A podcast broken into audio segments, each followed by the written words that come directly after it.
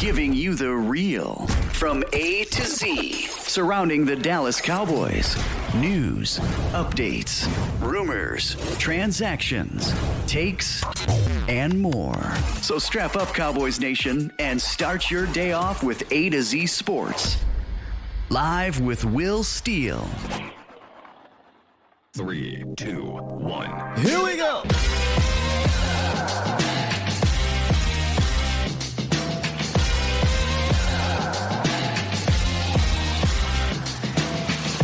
Good morning, good people. Welcome to A to Z Sports Live. We're streaming live on YouTube. And of course, I am your host, Will Skywalker Steel. Boom!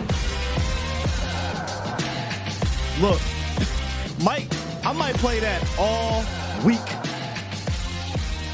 The delivery that Mike gives you when you when you throw the ether beat over top of it at that high school Harry, Charlie F around, get him out of here. It's about business today. We're talking Cowboys offense against the Packers defense and why I think they could have a huge day. A huge day against this Packers defense. Yes, indeed. We're going to break all of that down. And we're going to jump into the lab a little bit.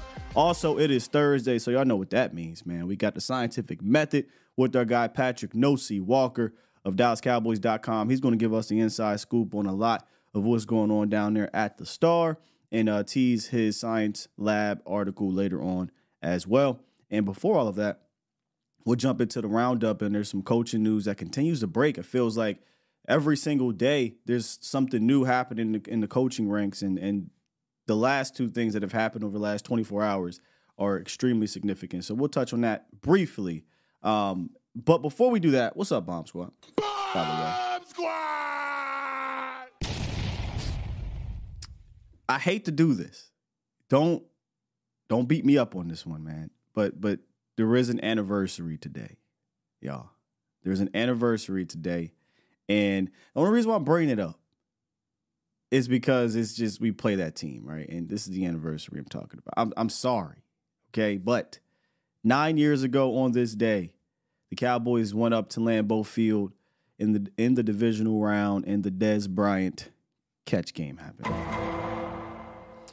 And and this is like I don't think you're going to be able to talk about the history of the National Football League in the modern era, or at least the 2000s, and this doesn't come up, right? At least for Cowboy fans. But I'm just saying, in general, in, in, in history, right? This was a huge moment in the 2000s, well, technically 2014 season, where the Cowboys felt like they were going to, you know, go far, even against this Packer team who who was a solid team. Nothing crazy, but Aaron Rodgers was hurt, so I definitely thought the Cowboys were going to go far. Caught the ball. We know he caught the ball. No doubt about it. Got robbed. It is what it is. An amazing catch that didn't go down in, in, in it went down in infamy, right? As opposed for it being a famous catch, it was an infamous catch.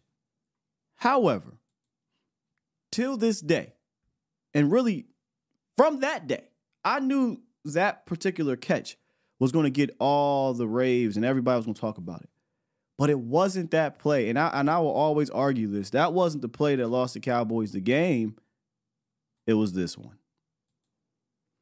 DeMarco Murray should be thanking the heavens that that referee overturned that catch. He gets no slack from this game. And it's so interesting how this happened. DeMarco Murray, 1,800 yards in that season, all pro, unbelievable, unbelievable season. But what was underlying problem was his fumble issues. He fumbled the ball a ton. He just kept fumbling the ball, fumbling the ball. And he broke his hand towards the end of the year. had to wear this big old pad, fumbling the ball. Ah, we're going to the playoffs. We're not going to worry about it. Get into the playoffs. DeMarco Murray fumbles the damn. And, and not just a fumble, but look at that. If DeMarco Murray does not fumble, he is scoring a touchdown, ladies and gentlemen. The Cowboys go up 21 to 10, and I think they make the NFC Championship game for the first time since 1995. But it didn't happen. Dez Bryant catch happened, and everybody pins it on that situation. I believe it was DeMarco Murray. Dez, you I get it to play. It should have never came down to that. You should never get the slack. Not saying it's you getting the slack, but that particular moment shouldn't catch the slack. It should be the fumble, in my opinion. But I just had to bring it up because it was it, it was uh, it's the anniversary. Cowboys are playing the Packers back at home, and it's time for revenge. It's time for revenge. We could also talk about the 2016 game, but hey, you know, we got to get some revenge. We are old one on the Packers, ladies and gentlemen. All right. My bad, y'all. I didn't mean to start it off like that, but let's go ahead and hit this roundup. It's time! It's time! It's time! It's time. Time. It's time. Time? It is time for. It's time for the morning roundup. Round 'em up, boys. See if I change it. Yes, indeedy. Let me talk to you. Talk to you, Cowboys Nation. A lot of coaching news this week, obviously, right? You have, I believe, Black Monday, and then you know, different coaches are out there right now, or potentially be fired or let go, what have you. But this this one right here, this one cuts a little deeper, historically speaking, because it's an end of an era. Bill Belichick this morning has been reported that he is out. They have mutually parted ways. New England Patriots and Bill Belichick. He didn't say he's retiring, but he's they've mutually parted ways. So Bill might still be, you know, he might still be coaching somewhere. We shall see. But Nick Saban did retire, which for me might be the bigger one because I just felt like Nick would would just never leave until he quite literally could not wake up and coach anymore. Right? Like like a Joe Pa situation. My man gonna be coaching till he's 90. But I do wonder, not huge with the college. Like I, I watch, but I don't watch it and, and, and live it like a lot of other people. But I understand the history of it in regards to what Nick Saban meant to the game, six championships and all that good stuff. But I, I wonder if he dipped out because of this whole NIL situation. These kids are different nowadays. You know, Nick comes from the old school. Same with Bill Belichick. But nonetheless, that's that's for another day to discuss. It is an end the end of an era. Uh, Bill Belichick out in New England. Nick Saban has retired. I wonder if Bill goes on to, you know, coach again. I, I, I am curious. I am very curious. He seemed like he still wants to do it, and uh, I think it was like Mina or somebody online on Twitter was like, "Man, if you talk about free agent coaches, this year is up there with any year that they co- can remember uh, for coaches that are out there for NFL teams to get. You know, Belichick's available." Uh, the Tennessee Titans coach Vrabel's available, Harbaugh's available. Some good coaches that are going to be out there uh, ready to get snatched up. Another one that's going to be out there, Pete Carroll. I don't know if Pete Carroll is going to keep coaching, but Pete Carroll and the Seattle Seahawks are also done, it seems to be. And there seems to be interest in Dan Quinn for the Seahawks. Well, wouldn't that be fitting? Wouldn't that be fitting? Dan Quinn, former defensive coordinator, wasn't the architect of the Legion of Boom, but he helped lead the Legion of Boom to Super Bowl appearances and, and victories and whatnot. Uh, victory, I should say.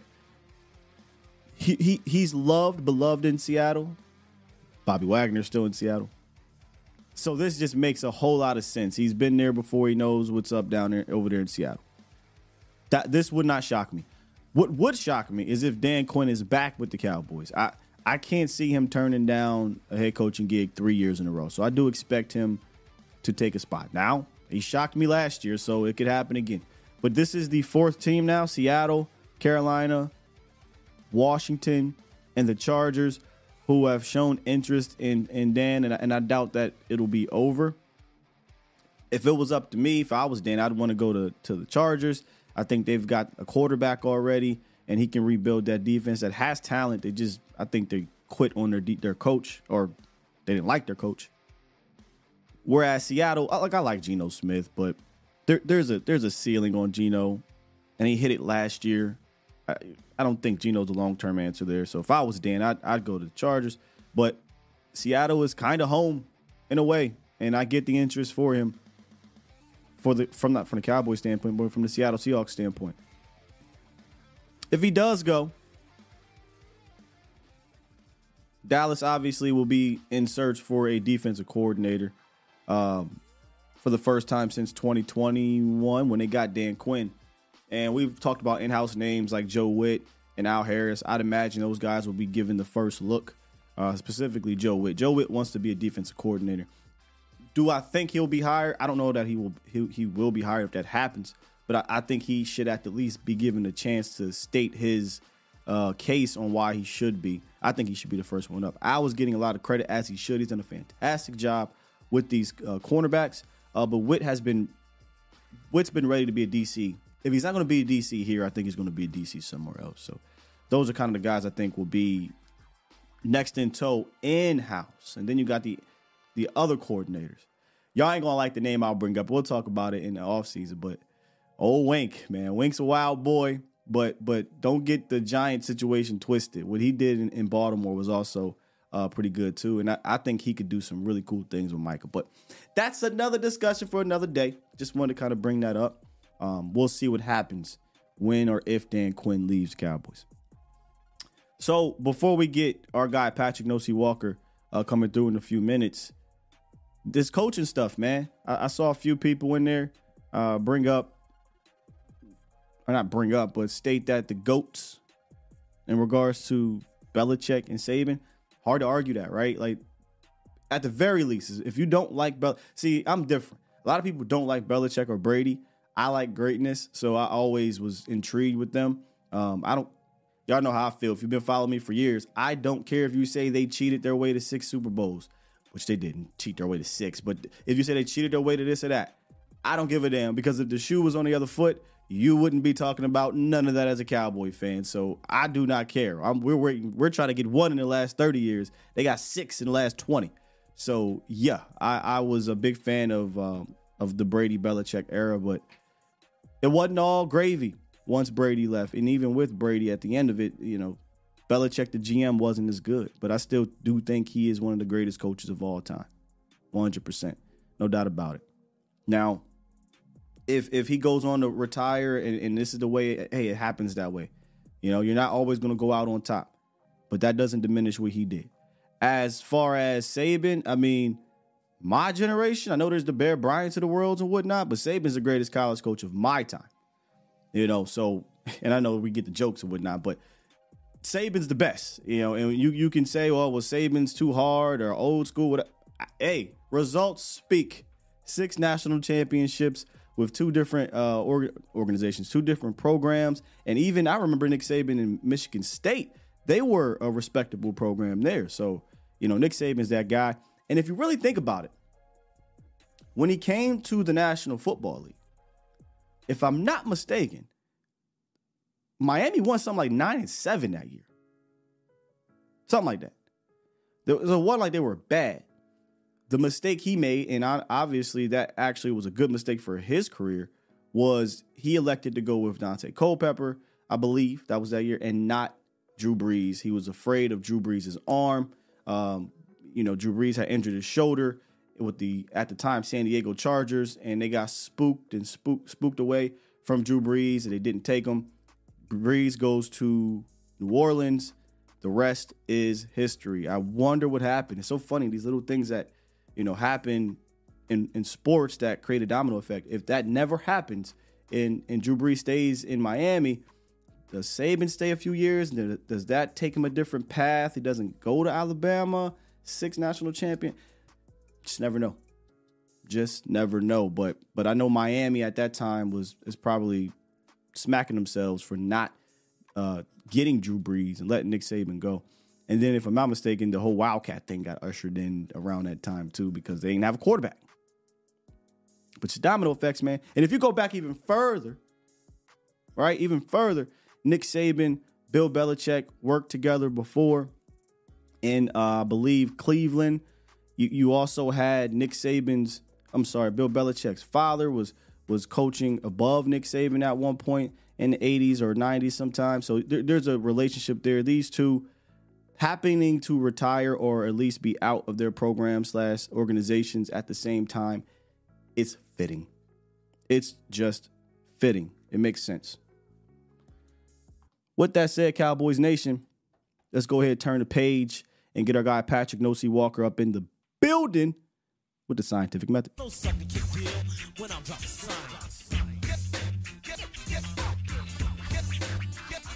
What's good, No C? Hey man, it is playoff week. Boy, Gucci, how you doing? Man, I'm I'm doing fantastic. I've been hyping up the, the, the fan base the last two days with that speech from uh, McCarthy, uh, from uh, from Hard Knocks. They need they need to be hyped up. Ooh. They need the fans need. Ladies and gentlemen, let me find out y'all need to be hyped up for playoff week. Let me find out. Let me find out. Well, I don't know if they do, but man, just bringing it in with that energy, I feel like I can go out there and give him give him just one step on the field to get me off of the field. But I can give him something. That's how hyped that Mike McCarthy is getting with that speech, bro. How, how, how many reps you got in you? I, I don't reps? got no reps. I mean, I'll go out there and, and give him some water. You know what I'm saying? but I'm gonna do it at 110. percent Is what I'm saying, Pat. Uh, Listen, I, I told Joe Whitt uh, at Al Harrison training camp when Joe accidentally confused me for one of his defensive backs. I was like, listen, I can get you three reps. Three reps. You give me a one day contract, I get you three reps. The first two gonna be elite. The third one, I ain't making no promises, but I, I got you three reps. Man, if, if the rep if the rep from if the rep is a fake orbit like an orbit motion where you just faking it to me and I run all the way clear out of bounds, I got you. I got you. Send me on an orbit all the way out of space and I'm good. Oh man, listen, you you a fool with it. You a fool. Hey, Cowboys, you hear this? We we got we got uh we got roles that we can play in Come this on, playoff run. That's all I'm saying. Like William Steele and, and Patrick Walk, Walker. I mean, y'all know what my desk at. You know, you walk by it every day. Talk to me. Yeah, man, we, we trying to give our all, man. And so are the Cowboys. Let's be honest. And we got a lot of players down there, Pat. That look, it's week 19 in the NFL season, so a lot of players are, are banged up. And um, the, the one player a lot of us are, are worried about is Gilly. Can you kind of give us an update on Gilly and, and the rest of the injury report from yesterday? Yeah, absolutely. Obviously, Gilmore is uh, one of the, the headliners as far as the Cowboys fans are concerned about. Now, after Sunday, when he was when he left with the shoulder subluxation, which is shoulder dislocation, it popped out. Cowboys were able to pop it back in. Uh, I'm told that if it were a playoff game, then he likely would have you know going back into the game. So that's promising. After the game, McCarthy and Gilmore basically said that um that they expect that he'll you know have a great chance of playing. But of course, that was when the adrenaline was flowing. He hadn't woken up the next day just yet and felt that soreness, so kind of put a pin in that. But speaking with Gilmore on yesterday, he sounds like he is absolutely ready to go. Spoke first spoke with Cooks about it. Asked Cooks because you know those two are kind of besties off the field. So I asked Cooks before I got a chance to talk to Gilmore. Uh, and Cooks just with a huge smile, he was like, "Gilly's fine, man. He's fine." So then went over to, to Gilmore's locker room, uh, to locker, his locker, started talking to him, and and basically this was his quote. He said, "I've played through worst, uh, through worse. I'll be out there whatever it takes." End quote. So there you have it, ladies and gentlemen. He is going full Captain America, full Steve Rogers in the Avengers, whatever it takes. Whatever it I don't takes. see anything. Yeah, I don't see anything short of uh, his shoulder falling off, keeping him out of this game. Now, the other headliner, obviously, is going to be Tyler Smith. Cowboys um, are not just optimistic; they expect. Uh, they they very well expect that he'll be on the field on Sunday with that torn plantar fascia. Um, and obviously, he missed the last game because they chose to sit him, which was wise. We talked about it last week. That would have been my play. That was their play. Wonderful, magnificent. Um, so he's expected to be back. He returned to practice yesterday in a limited capacity. Uh, Jonathan Hankins, we saw him return in week 18. Took some limited reps, I think 13, 14 reps to, to kind of grease the wheels for the playoffs. He was limited on yesterday with that ankle injury. Uh, nothing kind of holding him back from, you know, having another game coming up. And I'm, I feel like I'm missing one, but I'll go ahead and throw out Malik Hooker. Malik Hooker, as Yeah. everyone knows, he's been working through that ankle injury for a few weeks now. It actually cost him the game against Buffalo, but if you notice, he's been upgraded to full, so he's a full practice participant at this point. Oh, and Zach Martin, that's who I was missing. Zach Martin with the illness. Um, Zach was he was down bad. He was down bad on uh, Sunday, and saw him on the flight, obviously coming back, and unequivocally he could not have played in that game, even if it were a playoff game. He was really down for the count. Same thing, still that that kicked my ass yeah. a couple weeks ago, and and has been kicking ass around the building. That that took Big Zach down. He mm. he was not looking great, but but uh, yesterday was a veteran rest day. He's expected to play, return to practice uh, today or tomorrow. He's expected to be on the field. So full complement of the offensive lineman for the Cowboys. Jonathan Hankins is good. Malik Hooker is good. Stephon Gilmore said whatever it takes. Quick, quick uh, question on, on Hank. So he they have him as a DNP yesterday. Was that more so just to give his ankle a breather after having come back and played against Washington? No, that was actually a technical error. Oh, it was not DNP. That that's what was released at first, and then PR doubled back and said, "Oops, my bad." He was uh, limited, as a matter of fact. So I, initially, when nervous. I saw that, because I, yeah, obviously I was at the the media portion of practice, and I was watching him go through individual drills. So even if that DNP stuck, I wouldn't have been concerned. That's why I, I gave the context in my tweet saying he's continuing his rehab. I figured they just rehabbed him after the individual drills and said, okay, we'll get you back to practice tomorrow. But, you know, not 15 minutes later, PR sent a new email and said, oops, our bad. He's actually limited. So great news there. He actually did participate in team drills yesterday. Perfect, perfect. Let me let me stay on that side of the ball real quick and uh, kind of talk to you about the article you just, you dropped. Uh, I believe it was yesterday or two days ago on Jay Lou and and Donovan Wilson. You know, these are two guys who have turned it on the last month or so of the season and you got a chance to speak to those guys, you know, at the locker room or you know off off record or what have you. Like, can you highlight some of the conversations of, of how those guys have kind of turned it around and, and had this resurgence of sorts heading into the playoffs? Reps, reps, reps, reps. Uh, especially when you're talking about Jourdan Lewis. I mean, he had he suffered not only a season-ending injury last October in 2022, but a career-threatening injury that you know also threw him into a deep place as far as uh, a deep dark place as far as depression is concerned and you know the camaraderie had to really pull him out between you know Dan Quinn showing up at his front door, Al Howard showing up showing up at his front door. So fast forward training camp, guess what? He's on the pup list, physically unable to perform. He wasn't activated until guess when? Final roster cut downs. He had to get his swagger back, and it took some time to do that. Um, but now it's occurred, and the Donovan Wilson misses training camp, all of training camp and preseason with the calf strain. Um, and it took him some time, not necessarily as much as Jordan, but it took him some time to kind of get his legs back as well, literally and figuratively speaking. And then you look at the where they are these last two to three weeks. I mean, two takeaways in as many games for both of those guys, four combined takeaways. Talked to Jourdan Lewis on yesterday. Obviously, I've been speaking to him his whole career throughout this whole process, especially told me yesterday it's just a matter of reps and confidence. You know, he he said he's a fighter one of the best fighters in the league. No matter what you throw at him, he's just going to keep punching, which is something DaRon Bland spoke with Bland about Jordan as well. And Jordan, I'm sorry, Bland said the same thing, not so coincidentally. He used the term fighter when it comes to Jourdan Lewis and then asked both of them about the resurgence of Donovan. And Jordan said that he's had so much fun since, you know, Donald came into the league in 2019 or so, just uh, with that competition of who can take the ball away more often in the game. So those two, Donald and Jordan, they're back to kind of playing off of each other. You get a takeaway, I want to get one as well. And the evidence being, look at the last two weeks, right? Yep. Jourdan gets a takeaway, Donovan. Well, Jordan gets an interception, John, Donovan gets an interception. Go to the Commanders, Jordan gets the strip fumble recovery, and Donald said, "Not so fast, my friend. I want this action too." So if they're hitting top gear at the right time, will and they're playing off of each other and Bland is is back on the saddle as far as interceptions are concerned. Gilmore will be on the field. I mean, the defense, especially the secondary, they're hitting their prime right at the right time.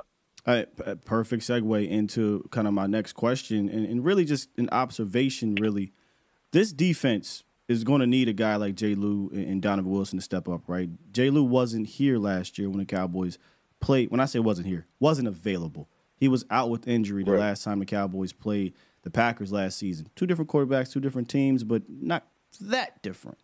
What if if you have more confidence in this defense compared to last year? What gives you that confidence that they can perform better? Because remember, they gave up 31 points last year on the road. Why is this defense better equipped to deal with this now Jordan Love uh, led offense?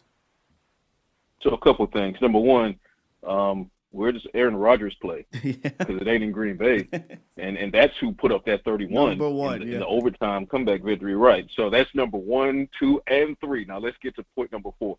Um, the defense, it, it kind of you feel like it's almost a wash. Uh, not necessarily a complete wash when you look at, you know, because that, for as good as Jourdan Lewis is playing and back in his prime and hawking the ball and playing great, great coverage, they're still missing Trevon Diggs. So last season, you know, you you were down Jourdan Lewis, you were down Anthony Brown, and you were going against Aaron Rodgers in that game. Okay, and this game, yeah, you're down Trevon Diggs, but you're only down Trevon Diggs. Jourdan Lewis is here. Stephon Gilmore, you acquired him via trade for situations such as these.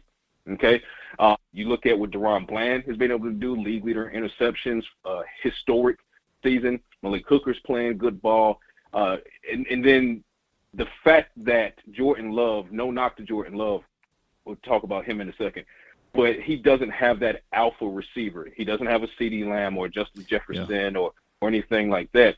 So there is not anyone for the Cowboys secondary to have to shade coverage toward. All they have to do is play straight up and win their particular matchup.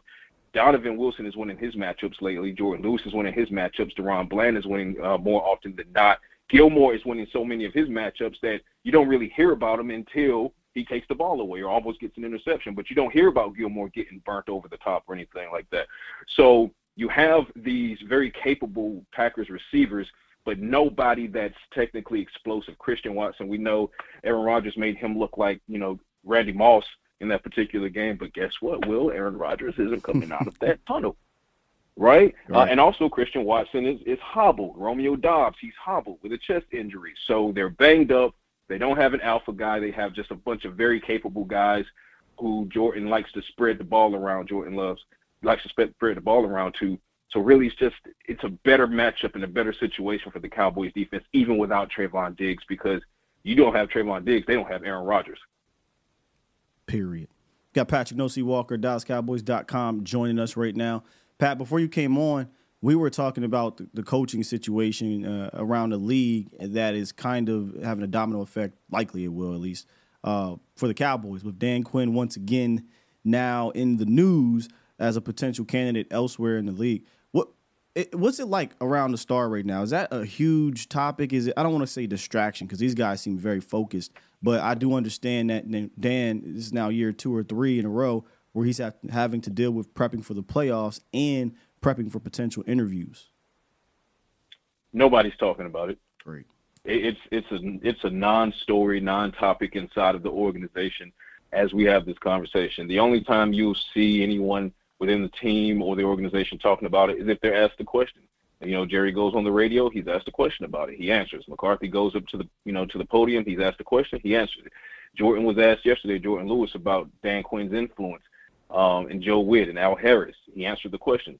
But once the cameras go off, there has not been a single time that I've walked past anyone or stopped to talk to anyone, player, coach, uh, front office guy, and they were in the middle of talking about possibly losing Dan Quinn or what happens with, you know, this coach or that coach. They are super locked in on beating the Packers, especially McCarthy, uh, and not necessarily because he's trying to do it for himself. He said he regretted uh, taking that angle Yeah. in 2022 because it backfired. But we all know he's human and we all know he wants this. Uh, and the players want to get this for him. Dan Quinn wants to get this for him. So while the interview requests are coming in, and rightfully so for guys who've earned it like Quinn uh, and, and Will McClay, nobody's talking about it. Everybody's talking about how to beat the Packers in advance. Love to hear it. Now, can you talk to us about your science lab uh, article coming up? Because boy, you the way you've been talking about this this week, I, I might cut my show off early to go read this article, dog. The promo been playoff crazy. mode. Playoff mode, man. Playoff mode. I started really diving into this film for the Packers and Jordan Love and, and Aaron Jones and the defense. Um, you know, pass rush secondary. I started diving in on Monday. Spent hours watching film on Monday. Tuesday, spent hours between splitting film and and charting advanced um, metrics on the team to try to figure out the trends for both. Where the strengths for both? Where the weaknesses for both? How can you attack this Packers team? Um, and that's basically what the science lab is about this week. It is about how the Cowboys can get their poetic justice uh, against these Green Bay Packers. You got a great chance here This is a terrible, terrible, terrible matchup for the Green Bay Packers. This is probably the worst matchup that they could have drawn in this year's tournament. Now, that is not to say, let me be clear, that is not to say the Cowboys can sleepwalk through this. Do not play with your food. Mm-hmm. If, if, Jordan Love and, and, the Packers are still close in this game, uh, middle of the fourth quarter, you are in trouble.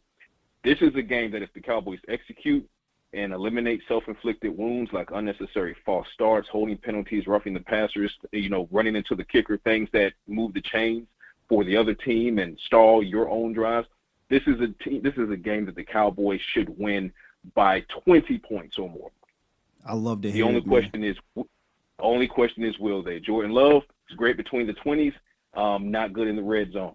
Uh, Aaron Jones great between the 20s, not good in the red zone. The Packers' run defense uh, not good on at any part of the field. Tony Pollard, Rico Dowdle, you're up. Might be a solid game for you guys. They also don't cover well on any part of the field, but they also drag their linebackers out horizontally and open up the middle of the field to try to help their boundary guys. Guess what, Jake Ferguson, you're up. Um, so CeeDee Lamb, you're up because they don't cover number one wide receivers very well either. The list goes on and on. Jourdan Lewis, no, sorry, Jordan Love, he can make all the throws, Will, all the throws from a comfortable pocket.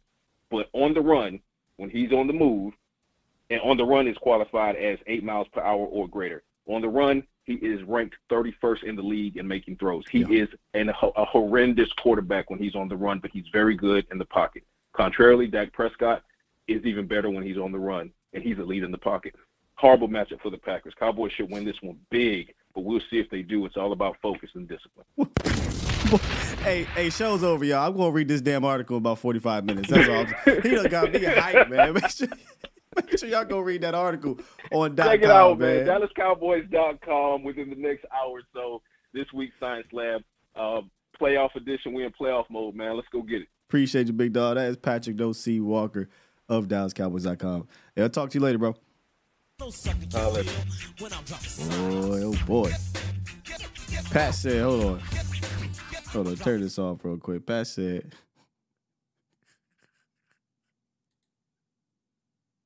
Can y'all hear that?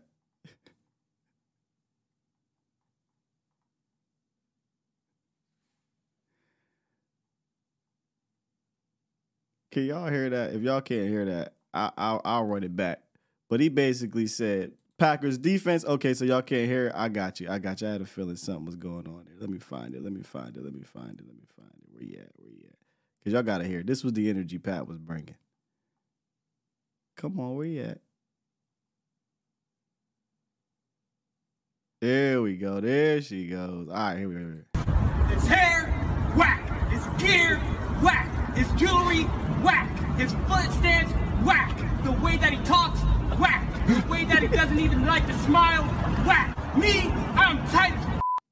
Packers defense, whack. Packers offense, whack. They uh run game, whack. They run defense, whack. I feel you, bro. Let's go out here and handle it. Now they ain't really all whack, but that's just the energy I was getting right there, and I love it. All right, quick little break. We're gonna come back and we're gonna jump into this breakdown of the Packers defense against this Cowboys offense. You're listening to A to Z Sports. Do it live! At some point, hoping to broadcast in front of the millions of Cowboys fans to bring you the real. But for now, strap up and Here's your host, Skywalker Steele. I'm Luke Skywalker. I'm here to rescue you. We'll do it live. Gotta love the scientific method, man. Gotta love it. Did a deep breakdown on the Packers offense against the Cowboys defense yesterday with Okoye, and we had briefly talked about the differences between this matchup last year and this matchup now. Aaron Rodgers obviously is number one. This is no disrespect to Jordan Love. Jordan Love is having a phenomenal end of the season. But but A Rod's different. Let me tell you how he's different. So in that game, when AB went down, which wasn't like he was playing well anyway, he went down on the touchdown pass. I'm not mistaken. He got cooked on a deep ball, fell, knocked himself out the game. Touchdown to Watson, if I, I believe that's who it was. And Aaron said, "Oh, so your starting cornerback goes down, even though he ain't good. we're going to continue to play mouse in the house. And they just kept going over there. Bing, bing, bing, bing, bing. Kelvin uh, Joseph just getting rocked. And then he took advantage of a rookie and DaRon Bland in the slot from time to time. Did they go to Diggs? Nope. And I think that could be a major difference uh, defensively is or offensively for the Packers is, you know, A Rod, veteran quarterback, he understands, right? He knows I'm going to attack the weakness of a defense over and over and over and over and over again. Where Jordan Love, still young quarterback, first start, first year starting quarterback. I don't think he's quite there yet. Um, you even see it on film. He'll, you know, he'll tr- he'll try in a sense to to you know force feed it to a guy, but they don't have a dude. They don't have the the CeeDee Lambs of the worlds out there. They don't. So he he's kind of reliant on LaFleur putting him in advantageous situations. And if it's not there, like he said, and like we talked about yesterday, it's not like he's making off script plays outside the pocket. 31st in QBR when he has to throw in a run. Um, my example was when you go look at the plays, they don't really have scramble drills baked in it the same way as that we do because they they want to throw the ball deep downfield. So everybody's already downfield. So that's the Packers offense. This is the Packers defense. Some noticeable players on that team, some some names that aren't quite what they were. Uh, here's some of their key players: Preston Smith, Sean Gary, Kenny Clark, Jaire Alexander. Uh, start with the two on the end here. Preston Smith. I, I said this to a couple different people. I, I sent out some text messages to our Cowboys community, and I was just like, "Hey, man, Tyron Smith about to lock Preston Smith up, put him in jail, throw away the keys. He can't do nothing with Tyron, bro. He can do nothing. I don't even think he can do much against Terence. You know, this is again no knock on Preston. He's just a one trick pure power type rusher. Uh, better against the run, sure, but they're not great against the run in general. And we'll show some examples of that. So, you know, Preston, it looks like, hey, he got eight, nine sacks or whatever, but I promise you it's not because he's just whooping you right away and getting sacks. Uh, from what I saw via film, a lot of these sacks were, were mostly coverage sacks, uh, which kind of contradicting when you look at their coverage, but that's, that's what I saw. It's either coverage or stunts or, or they're getting there late.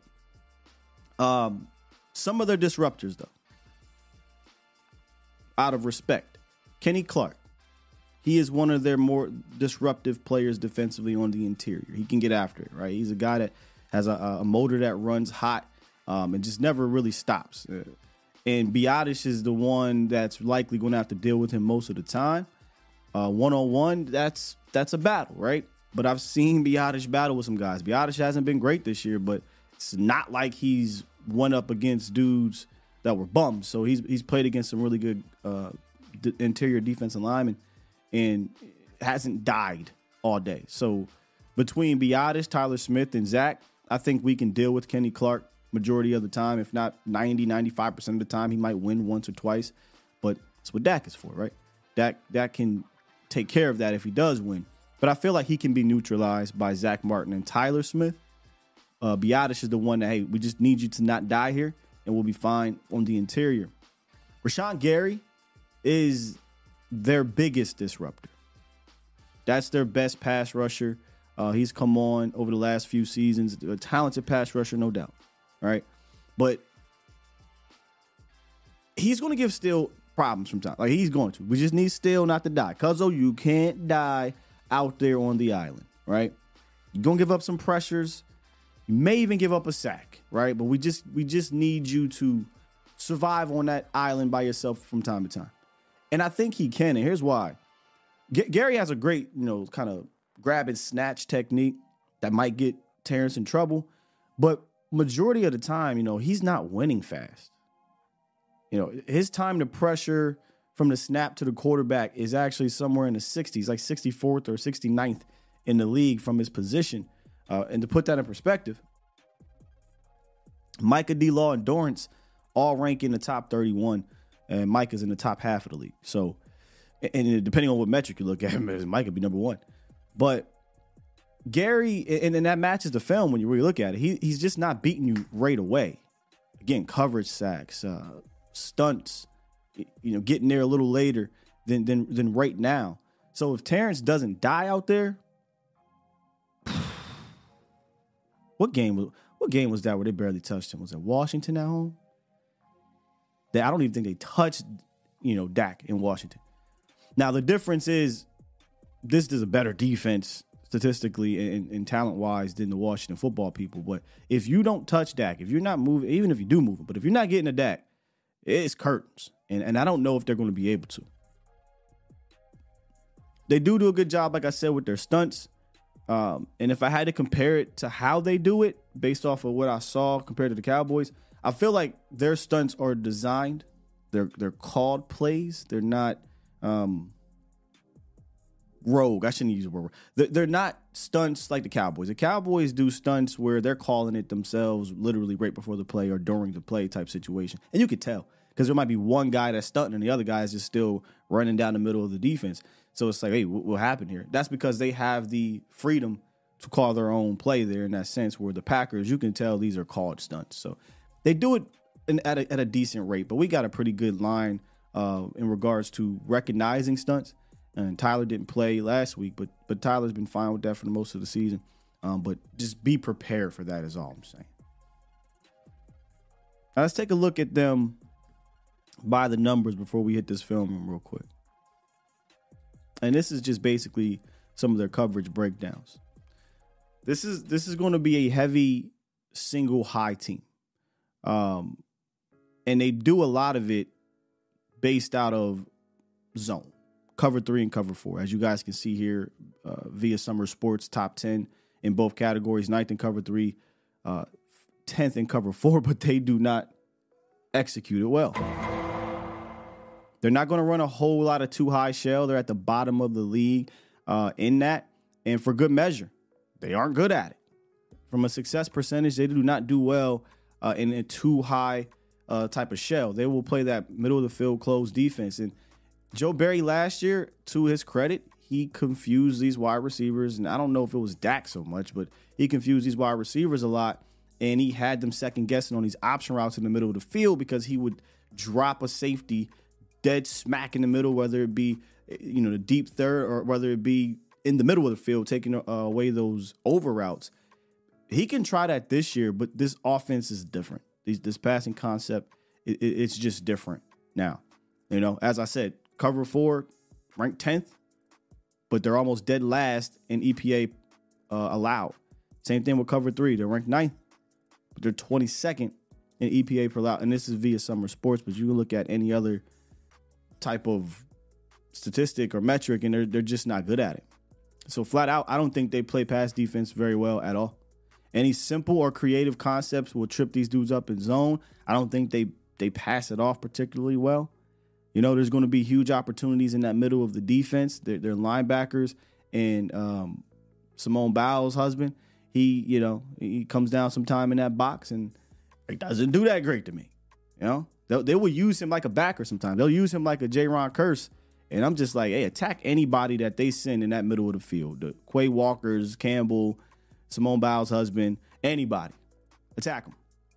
There's going to be opportunities for these backs and for these tight ends to have a big day if they want to. Like this is gonna be up to Dak and McCarthy and them boys. Like if they want uh Jake Ferguson to have a big day, if they want Tony and Rico to have a big day, they can. But CeeDee Lamb and Brandin Cooks could too. CeeDee Lamb and Brandin Cooks could too. Let's uh let's hit the film room real quick. Show you a couple plays.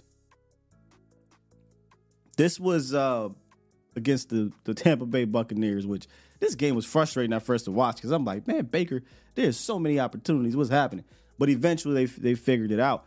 But like I said, you can take advantage of a Quay Walker who will be here. He's not a he's not a cover guy. This is not somebody that that that I will be worried about in coverage. He is an athletic linebacker, but but this takes more than athleticism to be out there in coverage.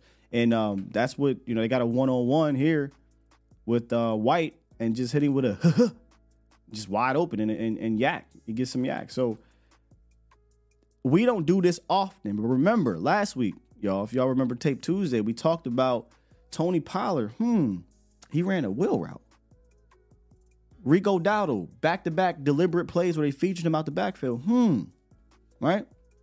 You get one on one with one of these back. I don't care who it is. This can easily happen. And you saw Quay Walker just get lost in the sauce all day uh, in coverage, and not just this game, but other games too. At this one right here, and this is going to be a sack, right? And this this this is a coverage sack, like like I talked about before, a sack fumble. But this could be just either a miscommunication with the tight end and the quarterback. I want you to take a look at the tight end down here on the screen, and we'll show the whole player in a second. But I want to highlight this tight end because this is where you got to have some experience or understanding of what's happening and just kind of sit down. Because if he sits down, this thing is wide open for easy pitch and catch. So there's the play, completely ran out. And let's bring it back and see what happens. So they're, they're essentially just going to run Mike Williams or Mike Williams, Mike Evans to run off this cornerback, deep post to take away this safety. If this tight end sits, this is wide open in my opinion. Wide open. But the tight end doesn't sit. He continues his route and runs right into the coverage. So, an experienced quarterback, a better quarterback in this situation, if the tight end doesn't sit right here, which I mean, I don't know why you don't. I mean, you, you you see what's happening. You're running right into the coverage. Then Baker Mayfield, okay, he's not sitting down. You're not firing. I know this is what you want, Baker, but you're not firing. If you do, he's probably going to get rocked. Well, you got to come back here. You got to come right back here and hit the check down. Baker doesn't. They get a sack. Good for the Packers, but to me, that's just an opportunity. And both of those situations were out of a three by one or three by two formation if you count the running back. So there, there was even more opportunities in this game for Baker Mayfield uh, to hit. And this is a simple play action where these again, this is where these backers really want to use their athleticism is in the run game. And they don't do it well, but get a simple play action, or should I say, run action? Because look at these linemen. This is why I believe in just in run action as opposed to just flat out play action. You get a pull, which looks like it's play action. These guys are going to bite extremely hard. You're going to get wide open. CJ or CJ Godwin, Chris Godwin for a pitch and catch. I mean, this is CeeDee Lamb. You know, they use Godwin in a similar way that, you know, CeeDee Lamb go in the slot, move outside. I don't think they have anybody that can really deal with him. This play is just a cool ass play, man. I'm gonna let it play real quick. We'll run it back, and you'll see Baker Mayfield had the pick of the litter, whoever he wanted. What a what a cool play. This is a great play. Um, orbit motion by number 13. I'm gonna swing it back here. White. Right up the seam. And then this wide receiver. And just watch the options. Oh, by the way, and this tight end, he sits down there too. Watch the options Baker Mayfield has at the top of his drop. I mean, he can go here. He can go here. And if he want, he can go right here. Just a fantastic play that puts pressure. They like to play that single high. The Cowboys have a an amazing scheme to attack one safety. If, you're going to do this all day, it's a wrap. And when they do play the two high, they don't do it well. I, just really don't see a world where this defense is consistently having success against the Cowboys offense unless the Cowboys are having mental errors, pre-snap penalties, holdings, they're turning the ball over. But if they're playing clean football at home, I mean, maybe a punter, maybe a punt or two, maybe they won't punt at all. They might not punt at all. All right, so uh, we talked about how the, the Packers like to run um, a lot of cover four, right? They just like to get these guys back. Everybody just drop back, get to your zones, right? The, the Packers like to do this. One of my favorite ways to attack that is a play that the Cowboys run a whole lot is where they they'll send this wide receiver on a seven, and right underneath that is the tight end. Usually, it's uh, Jake Ferguson, maybe on a delay release or whatnot, and that puts the pressure on this cornerback to decide if the if the cornerback plays back, then you attack. If the cornerback plays back, you attack here. If the cornerback steps up, you attack right behind him, and that's exactly what happens. The cornerback steps, that leaves this void back here, and it's pretty much pitch and catch. Uh, Dallas have been doing that all year um, as a staple play, at least for the like the first like ten games, or should I say after San Fran, and then we haven't seen it as much. The last time we kind of saw it was against the the Eagles because they played a lot of that cover four as well, a lot of zone, and they had success in it. So the way Dak is playing, the way these wide receivers are playing, the way and, and he's not on the phone no more. I don't know why he's up here. The way that that Mike is dialing it up, I don't think they have an answer for the Cowboys' offensive attack from a from a passing game standpoint. We're going to get to the run game here in a second. From a passing game standpoint, at all, th- th- this could be a a 350 plus game if they wanted to be. It's just simple for me. Block it up, like don't, and I think they can take care of the ball, no pre snap penalties. They do that. The here we go offense is going to be amazing at home as long as they play clean. We're gonna get to the other part of it here in a second. Um, okay, so so I did see you in there, toxic time, but we had some some business to take care of too. So let's get to it. Let's talk about this run game. In fact, got a little film here too, and I'm not gonna break all the film down, but I'm gonna just let this play. And the reason why I wanted to go to this game was because it was like, hey man, pick pick one for the Packers run defense. Just pick a game. They have given up over 200 yards rushing uh, four times. Look, I, I, get it, Cowboys Nation. We we get on our Cowboys run defense from, time to time, mainly because of the Buffalo Bills game, because it was a 200 yard day. But the Packers have been ran on for 200 yards four separate occasions, over 120 yards, nine separate occasions, and they're 23rd in the NFL in yards per carry.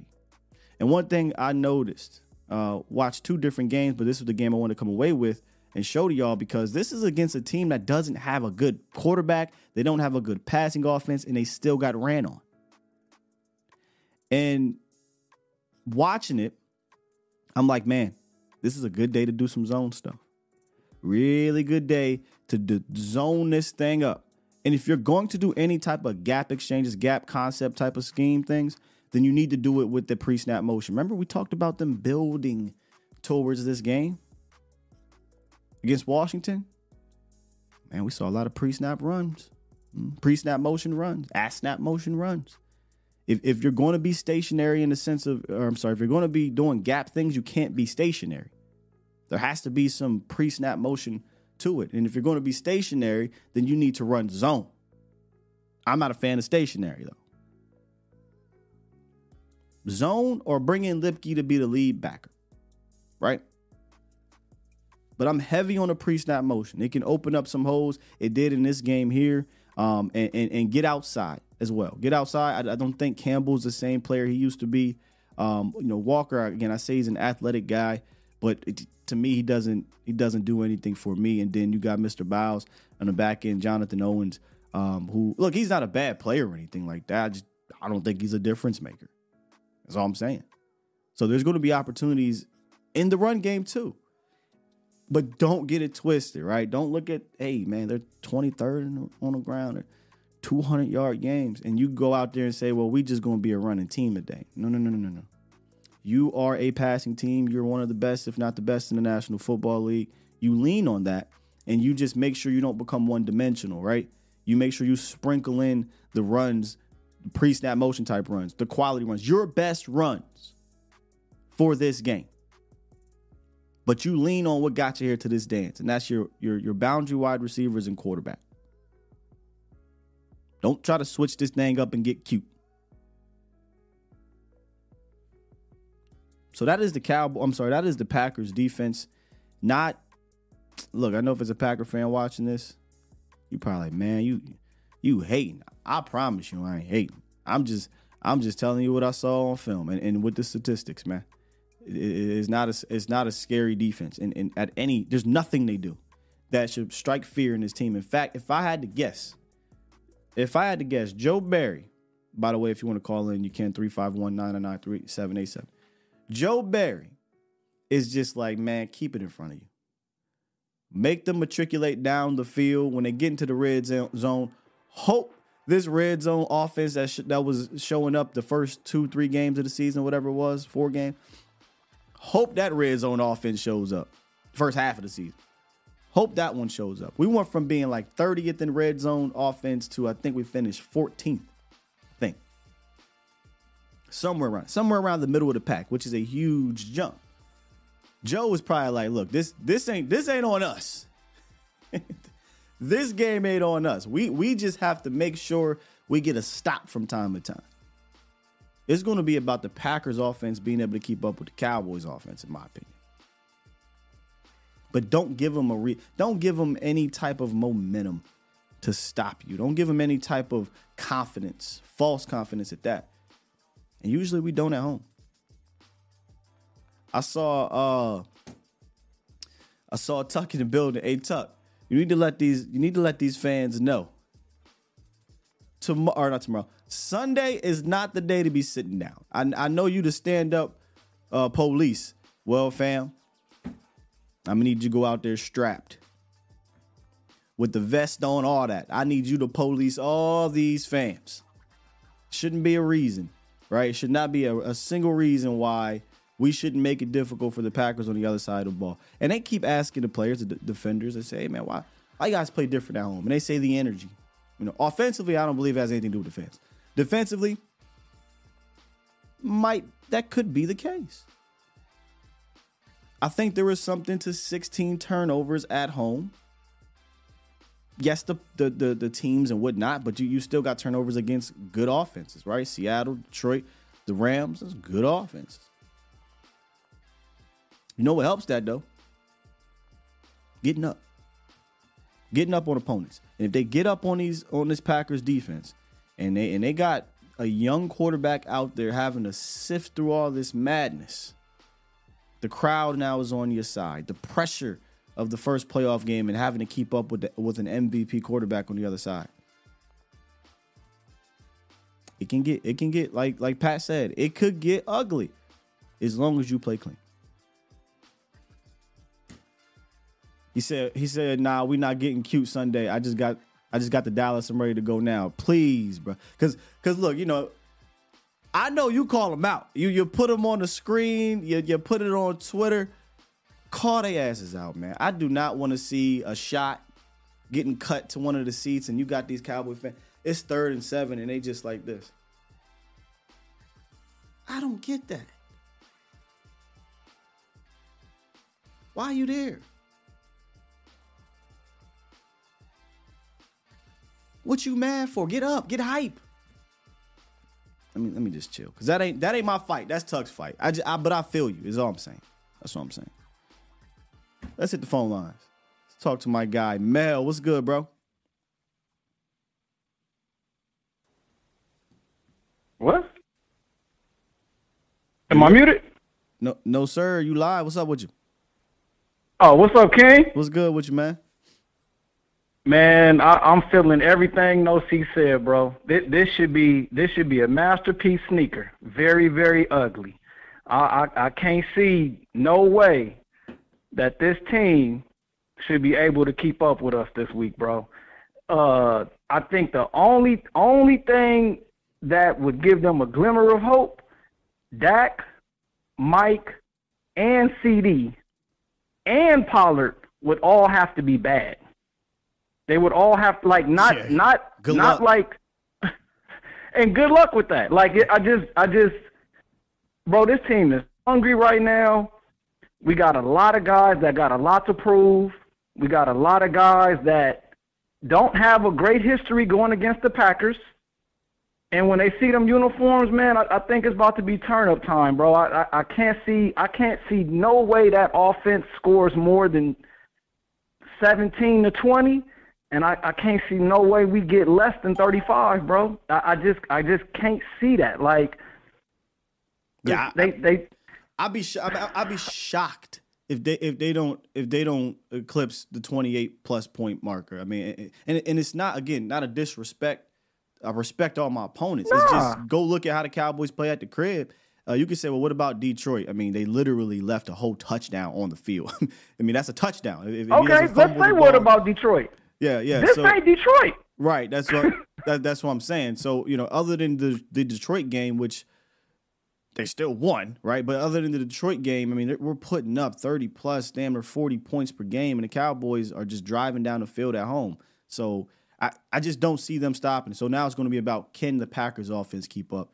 And yes, they've scored a lot of points over the last three or games or whatever, but again, They didn't play this yeah, defense. this ain't the Bears. This ain't the Bears. Yeah, this, this ain't, ain't the, the Panthers. This ain't the Giants. This ain't the Vikings. This ain't the Vikings. Like this is this is a Yeah, different with animal. this, this is I, I I think uh props to Jordan Love, man. He has had a very Yeah. very good season, bro. Yeah. Especially as a first year starter, he's had a very very good I season. like and I know a lot of people Yeah. want to say, yeah, but I, I I can't help but to just picture him being very overwhelmed by what's coming. Um, you don't have a dog out there that you can just go, okay, let me just get the ball in his direction and let him make plays for me, how Seattle was able to do.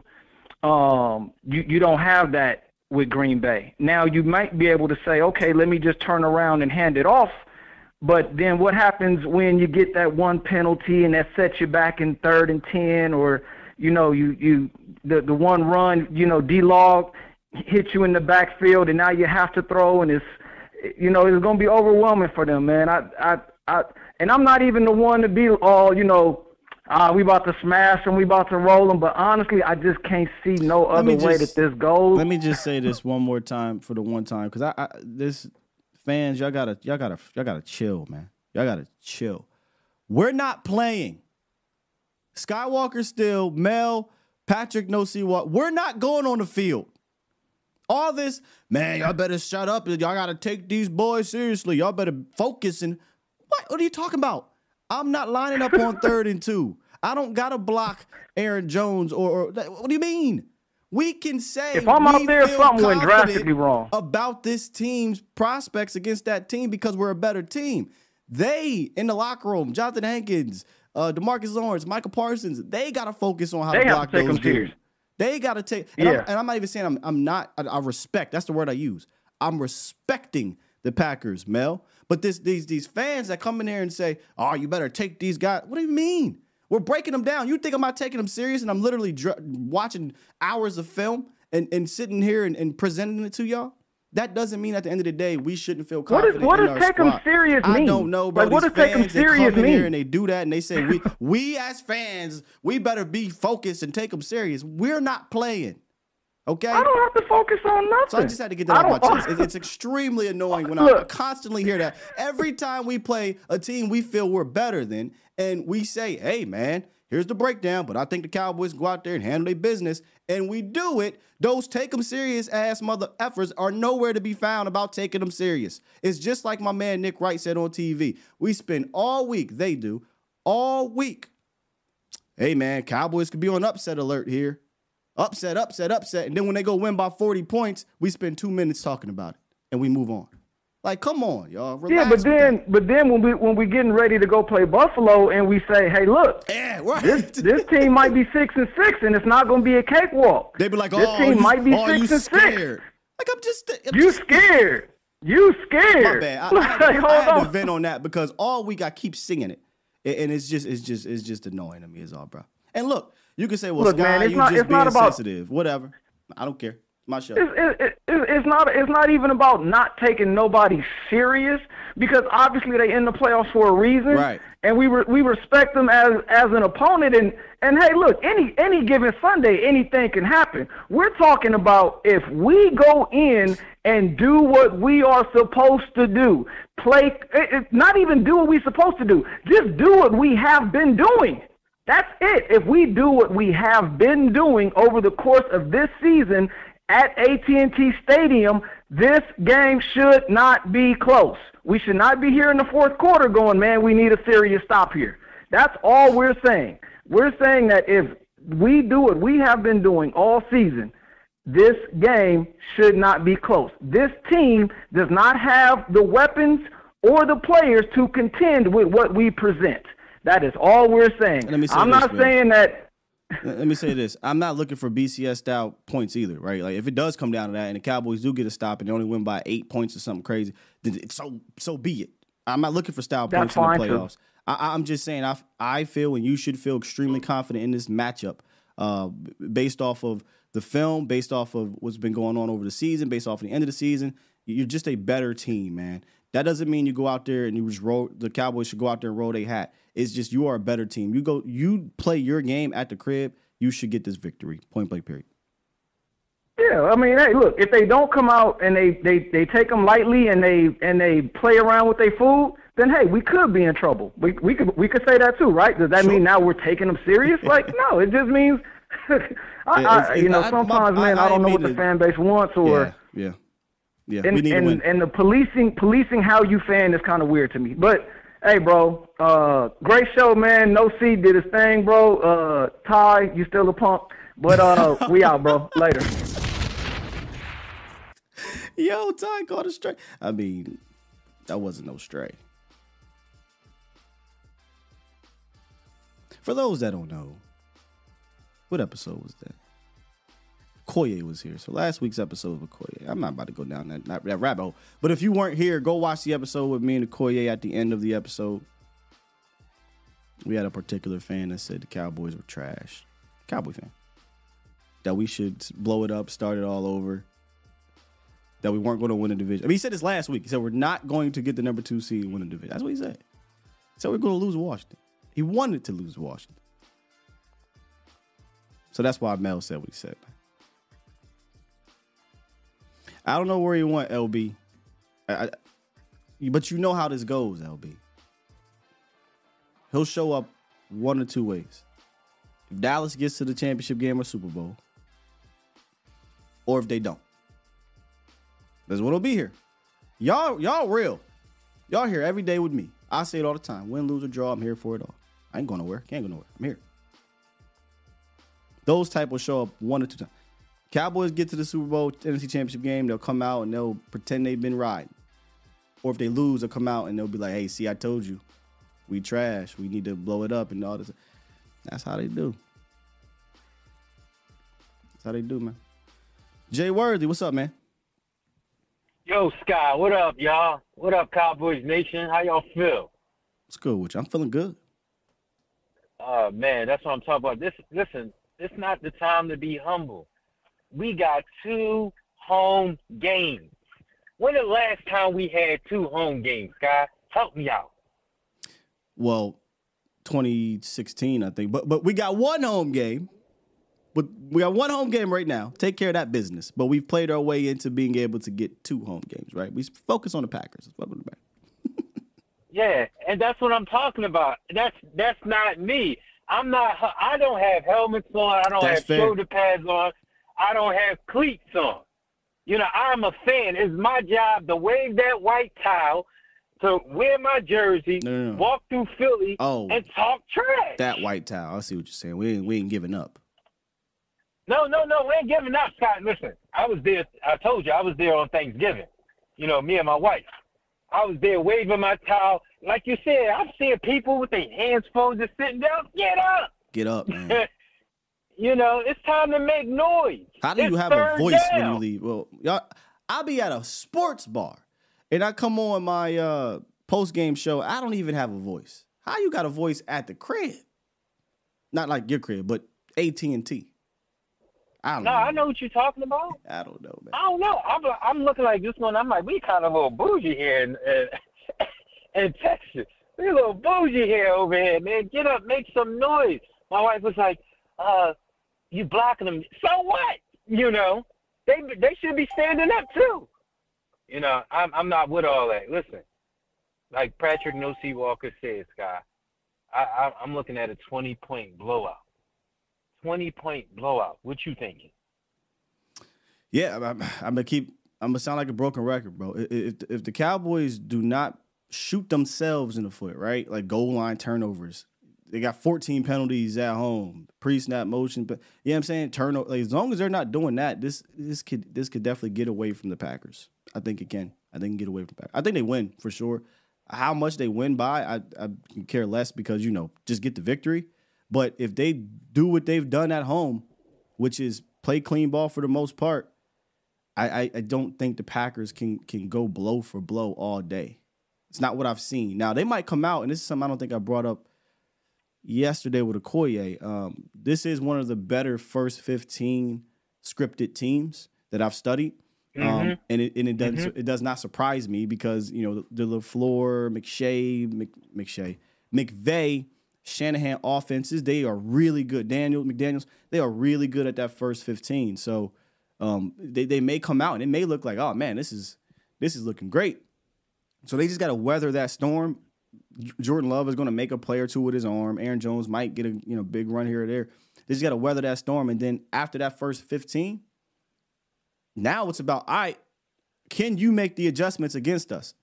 Oh snap! Maybe the Cowboys are up fourteen to three or or seventeen to seven. Can we continue to do the same game plan? Now we're out of that script. How does LaFleur and Jordan Love deal with what I think Dan Quinn is going to throw some wrinkles at this this young man? I do. I think there's going to be some wrinkles at not just him, but the run game as well. So so let's kind of keep our eye out on that too. Hey Scott, as soon as they empty the clip, it's like bringing a knife to a gunfight.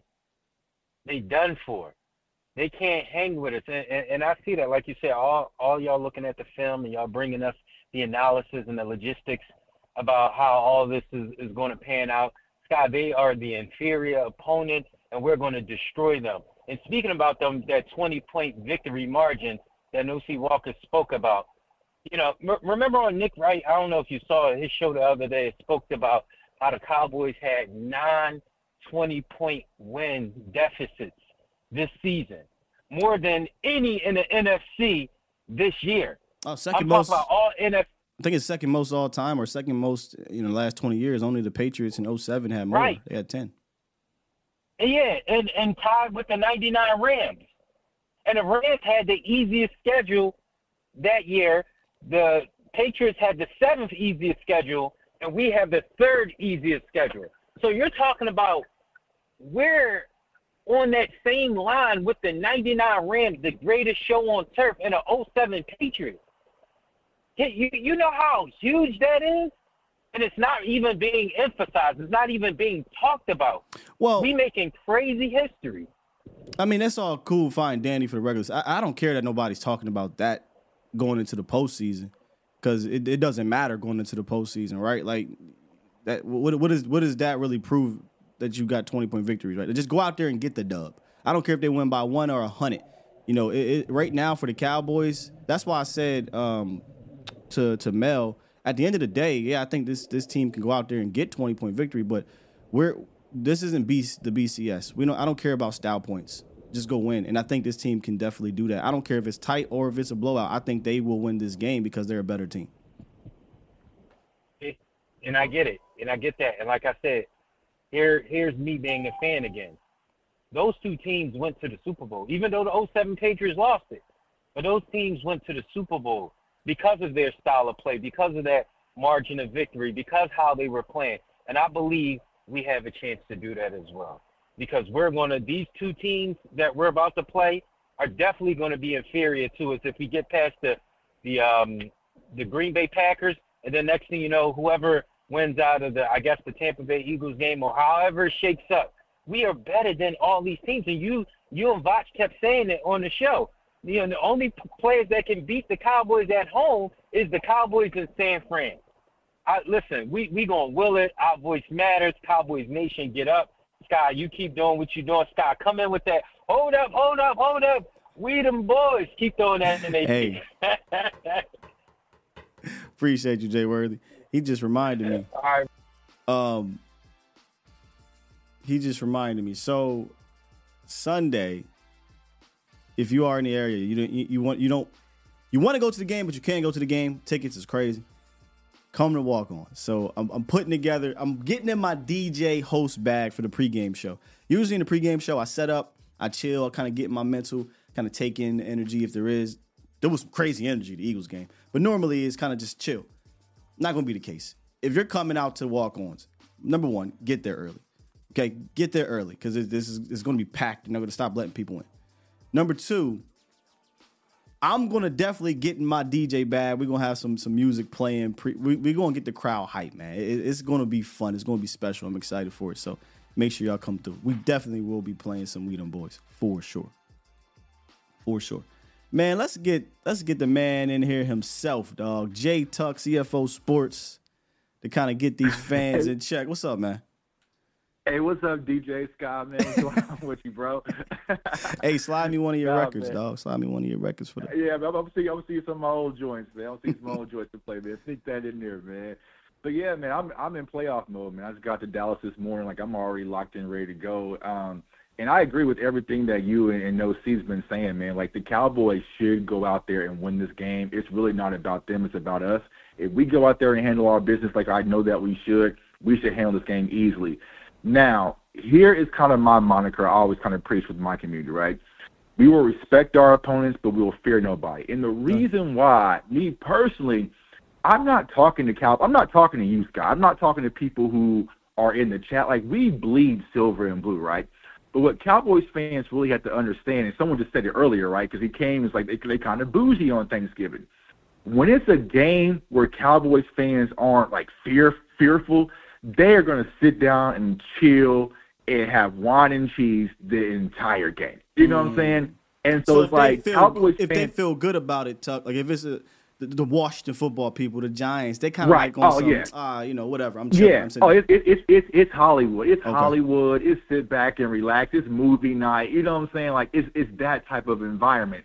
Versus when it was Philly a few weeks ago, then it was all hands on deck. You know what I'm saying? So what I'm trying to preach to Cowboys fans, like, listen, y'all, it's playoffs. You know what I'm saying? There's there's no it's it's one and done. Give it all you got for four games. We've seen the players come out talk about the home field advantage. Like this is everything that we were asking for. Let's go out there and make right? it happen. But when you, yeah, white white out. You know what I'm saying? So don't wear your navy, don't wear your you know salute the service joints. Like write the building out. You know what I'm saying? But if you kind of look, all right, ticket prices are dropping a little bit. You know, I see people saying, well, I'm gonna skip this game. I'll be there next week. You know what I'm saying? So now it's like, nah, nah, nah, Cowboys Nation. We are putting one step ahead and let's just focus on Green Bay. So when I say focus on Green Bay, I know people are talking about San Fran, they're talking about Detroit. Like, nah, nah, this is the matchup that's in front of us. Go out there, whether you're at the game, whether you're at walk-ons, you're in Germany, represent Cowboys Nation, get behind our team and support because that's all that we can do at this point. You know what I'm saying? So that's where I'm coming from with this a lock it on Green Bay. Like I don't I don't care about Dan Quinn possibly leaving right now and all that. I'm I'm locked in on playoff mode right now, bro. Yeah, yeah, yeah. My my whole gripe on the whole. Oh wait, can y'all, y'all can't hear that good. My whole gripe on that was when people come in to our communities or our shows and there there are comments and, and, because we're talking about why we think we can win and we're giving reasons and they're like, oh man, you, you right. hey, you can't sleep on this or you got to focus on this. And like we're not playing. Right. Like, why do you think right. we're not focused? If I'm sitting here breaking down the team to you, we're obviously focused right, on Green right. Bay. Yeah, exactly. I yeah, personally, we, we didn't play it yeah, I'm not talking about San Francisco, even though I feel confident right. we can get there. I'm not talking about whatever the second round matchup is, even though I'm confident we can get there.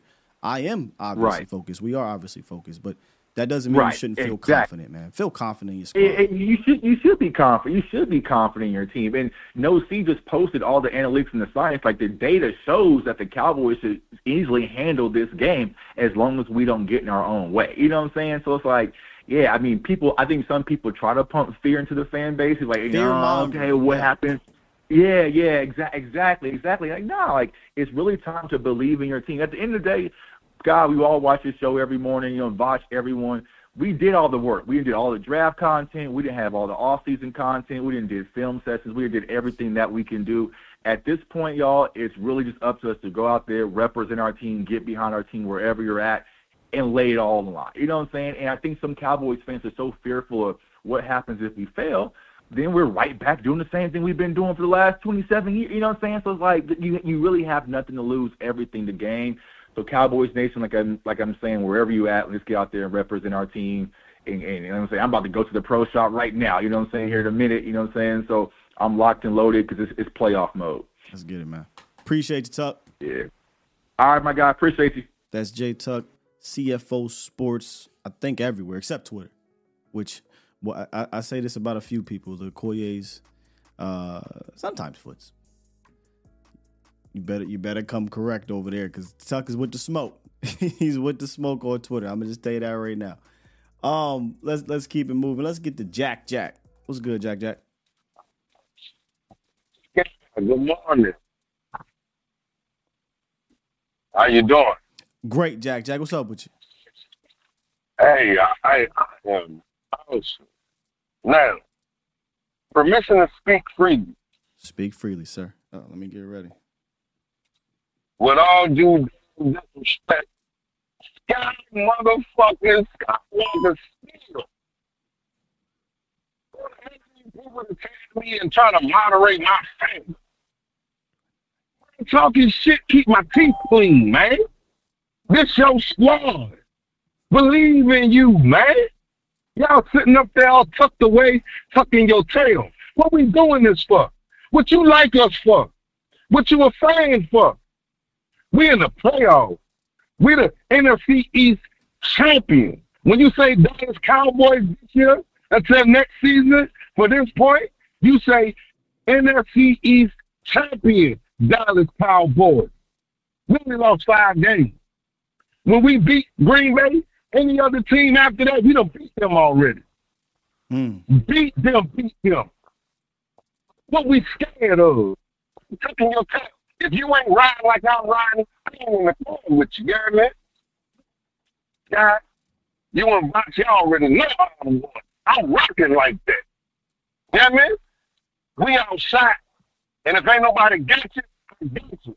I got it on me. So wherever we go, we Jack Jack we're drown. gonna feel good. We gonna we gonna feel good about it, you hear me? You hear me? I, you you going in and out, Jack Jack, but I, I I got you for the most part. So in closing, Oh, in closing, brother, it's all love. I appreciate what you do. Fans, let's stand up. Wear your favorite jersey. Wear your favorite T-shirt. Put on your shoes and your dope kickers.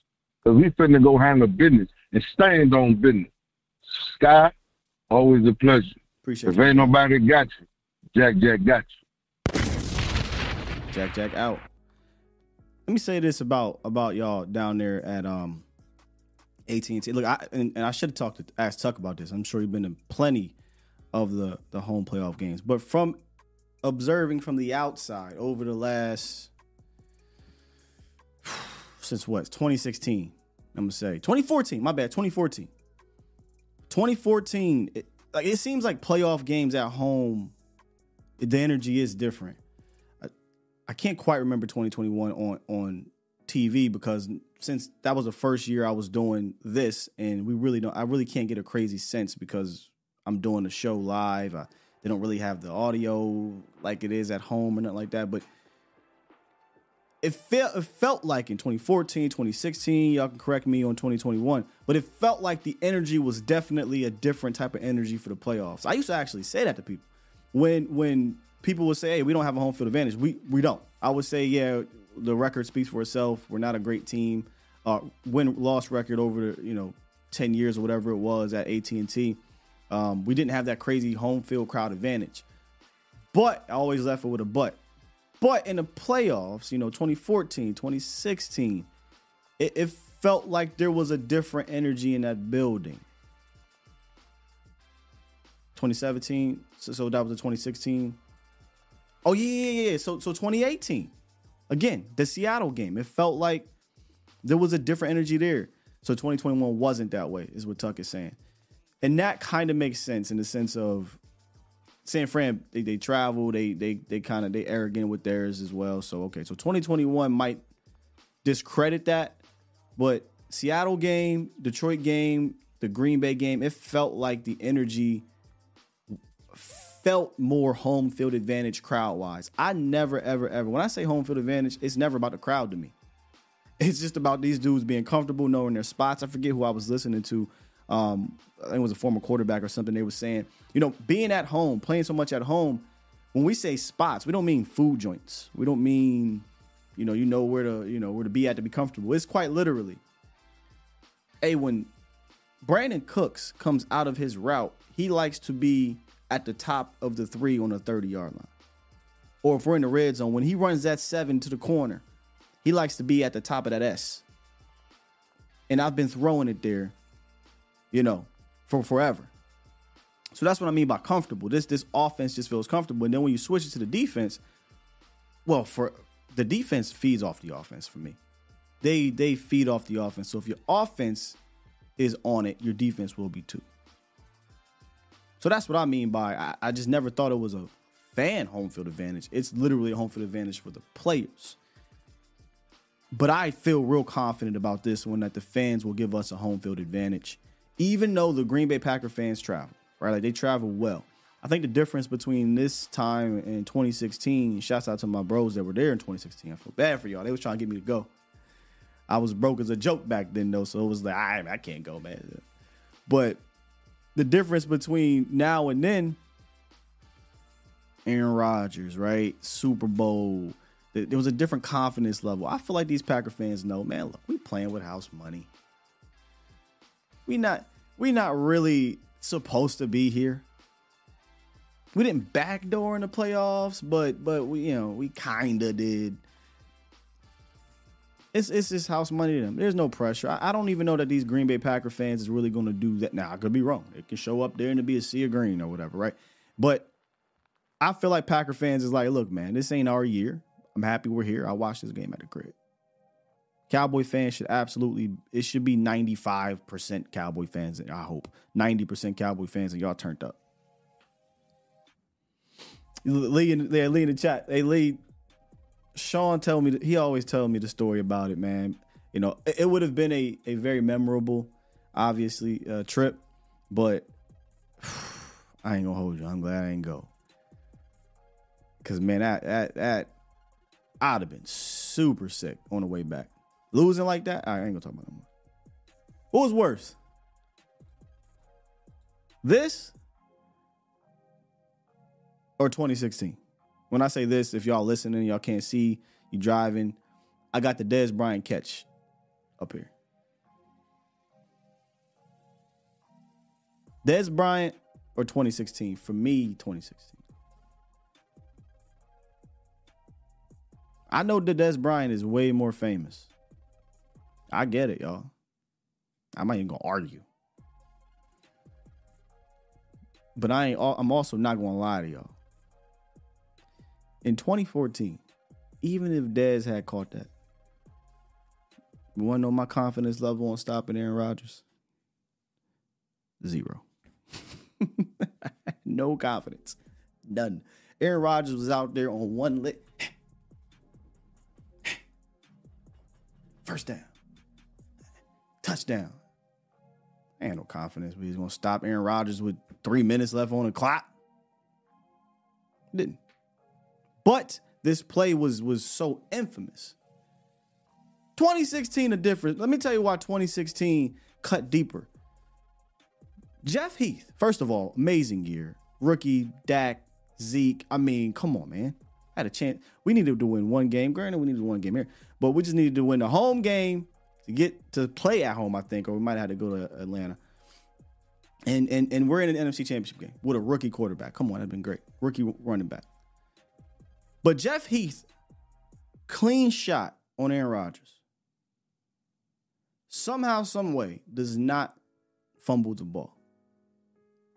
Probably could tell. I'm screaming. Like, I go crazy uh, during these games, but during that point in time, I'm like, how did he not fumble? And there was this weird bubble in my stomach, like, man, he didn't fumble that ball, man. I don't feel good. Third and 20, whatever it was, I still feel like he's not going to c- convert. Third and 20, Cowboys. Third and 20. We may have not won the game, but I felt like the, the Cowboys offense was was already on a roll. They would have won the game. So Jeff Heath does not forced a fumble. The very next play, third and 20, and the 50 something yard field goal. I mean, come on. I was, for me, Romo fumble, Seattle, and then that. That was sickening for, for the Romo Dak era. I was sick. So that, that's that's for me.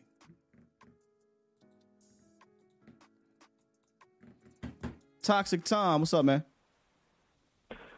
Good morning, Sky. Sorry for having to dip out a little early. Had a meeting, good, but brother. glad it ended early.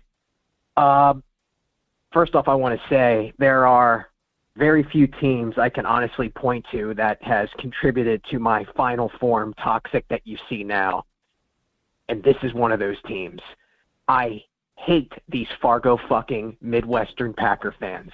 Tired of them.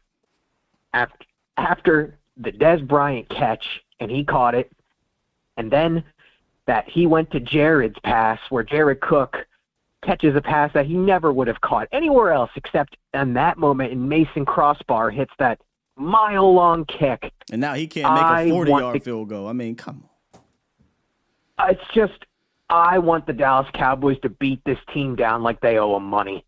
I I just want to eviscerate them. I want to see Packer kids crying in the stands with their stupid little dairy product on their head. I want them to know that this is for all that BS that happened there. I and my wife's a Packers fan too. That's the funniest part, and she doesn't care nearly as much. But she knows that I just want this team to get absolutely killed. I I hate the Packers and I hate how their fans act all hunky dory nice about it. Nah, man, like I, I don't want you to be nice to me. and it just it's that fake nice, like oh, you know, we just want a good game. No, f that. I want to make orphans of these people. I don't want these kids. I want these kids' hearts broken, like they know Santa doesn't exist. That's what I want to have happen to Packers Nation this weekend. Tired of this team. I feel you. I just don't think that's like I don't think their heart's gonna be broken. And this is I, look, you know what pisses me off now that you're saying it like this. They don't expect to be here. So if they lose, it's just like you said, it's gonna be all this nice hee hee key key stuff.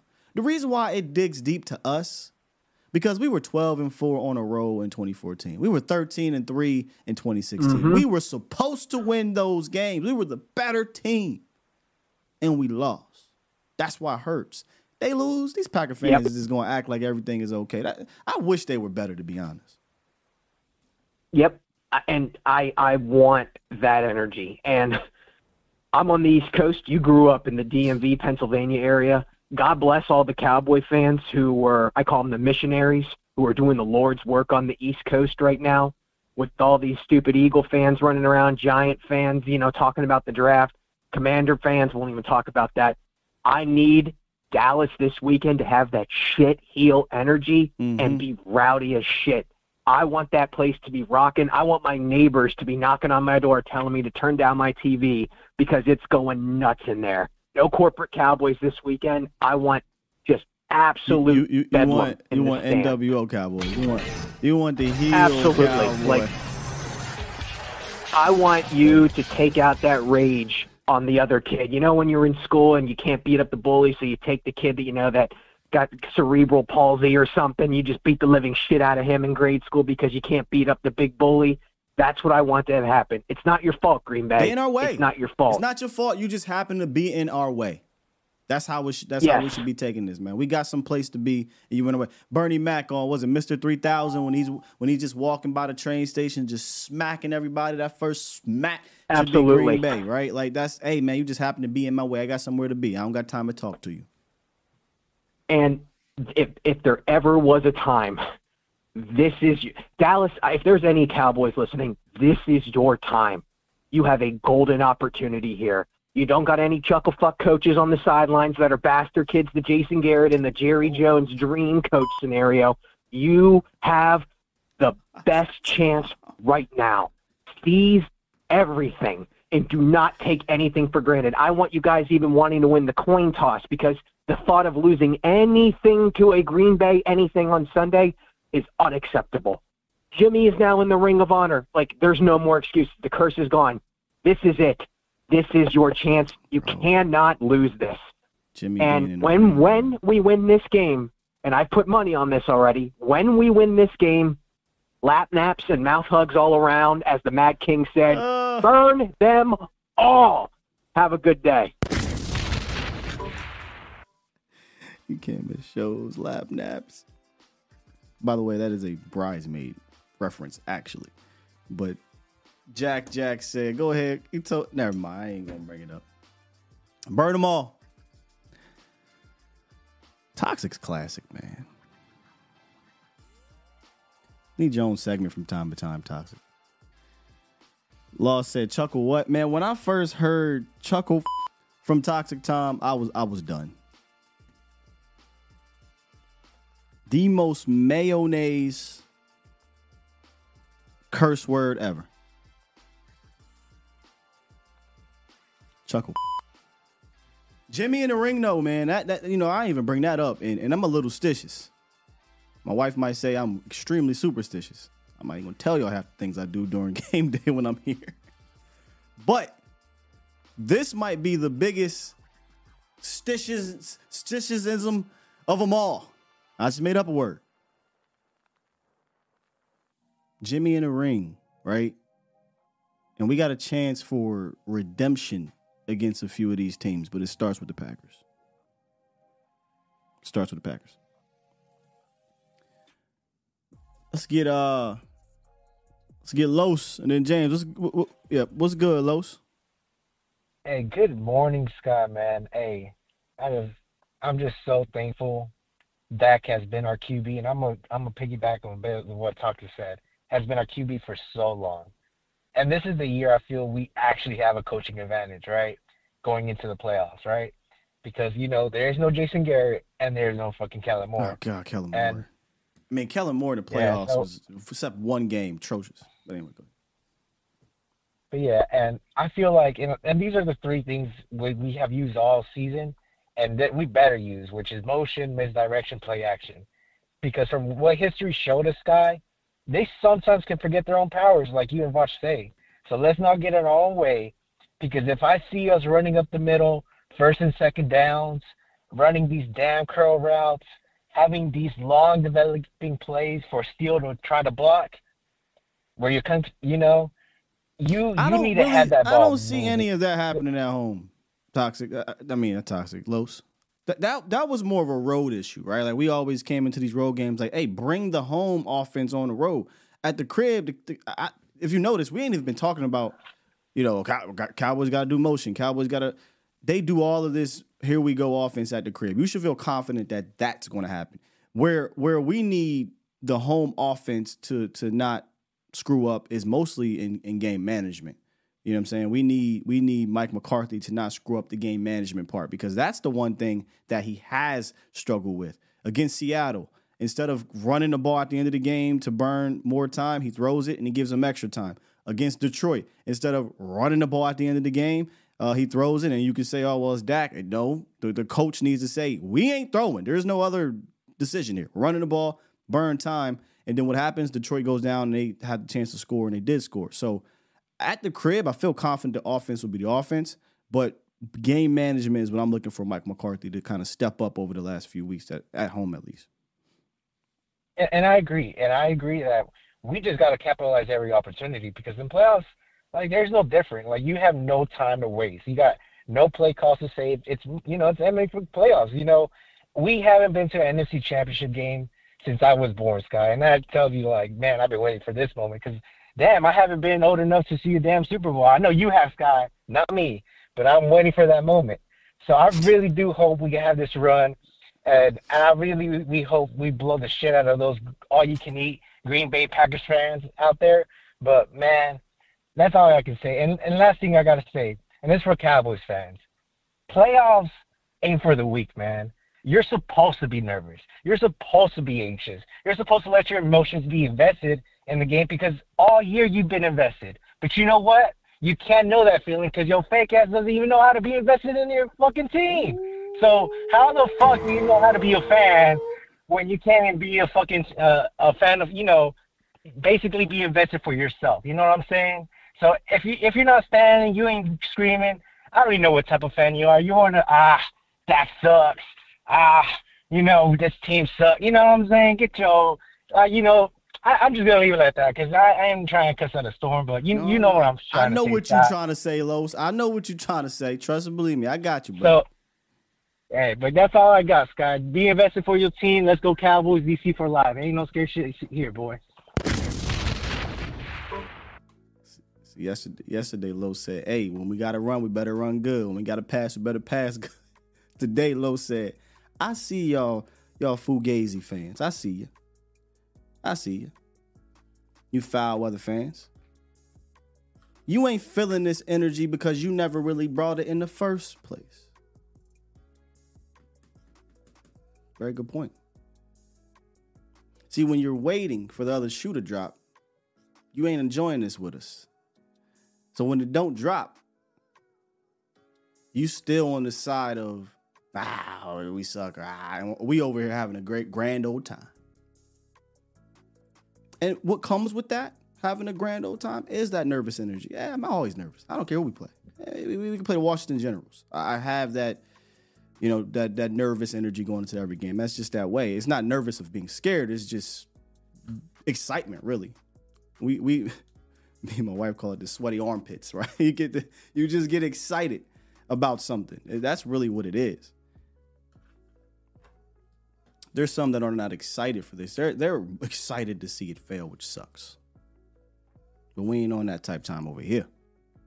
No sir. What type time we on, James? Hey, what's good, Scott? What's up with you? And not much, man. But now that last caller had a had a great ass point, man. There's a lot of fans out there. We're still doing good. You know, we still have what 12, 13, well, I think what 12 or 13 wins or whatever, and they're still wins. complaining about Dak Prescott and all this other kind of shit. Yeah, yeah. This this is not the year. This, this, is not the year to do that. like, no, it is. No, it's not. We're killing it, man. I think we. I honestly believe the the vibe I'm getting from the team right now. I believe this is the first year in a, in a minute. I believe we got a legitimate chance to go uh, to the NFC title game or even to the Super Bowl. I really believe that.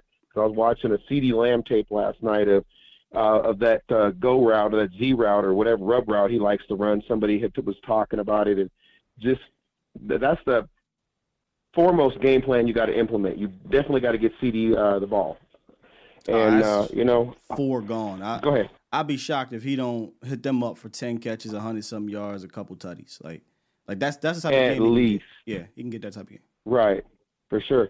So I guess what I was going to ask you now is this the right uh, show? Because I caught you. I kind of like you know I'm telling the teacher I kind of came in late, tried to sneak in, but ah, started talking, tardy. got caught, so I got in kind of late. So um, I was going to ask you. So is this the show I can ask you a, a question like uh, I, if I was to say I think we should maybe try to run the ball um, a little bit, um, but maybe not on first and second down? Uh, what would you say? Well, this is the show. We we talked about the run game a little bit and, and, where the Cowboys can succeed. I'm not a fan of running on first down all the damn time though, and, and I'm glad the Cowboys. Oh no, no, especially first and second down. Yeah, because uh, yeah, there's because even even Tom off of Chat Sports was calling it too. Like, oh, I can guarantee you right now, we're going to run the ball, and we'd run the ball.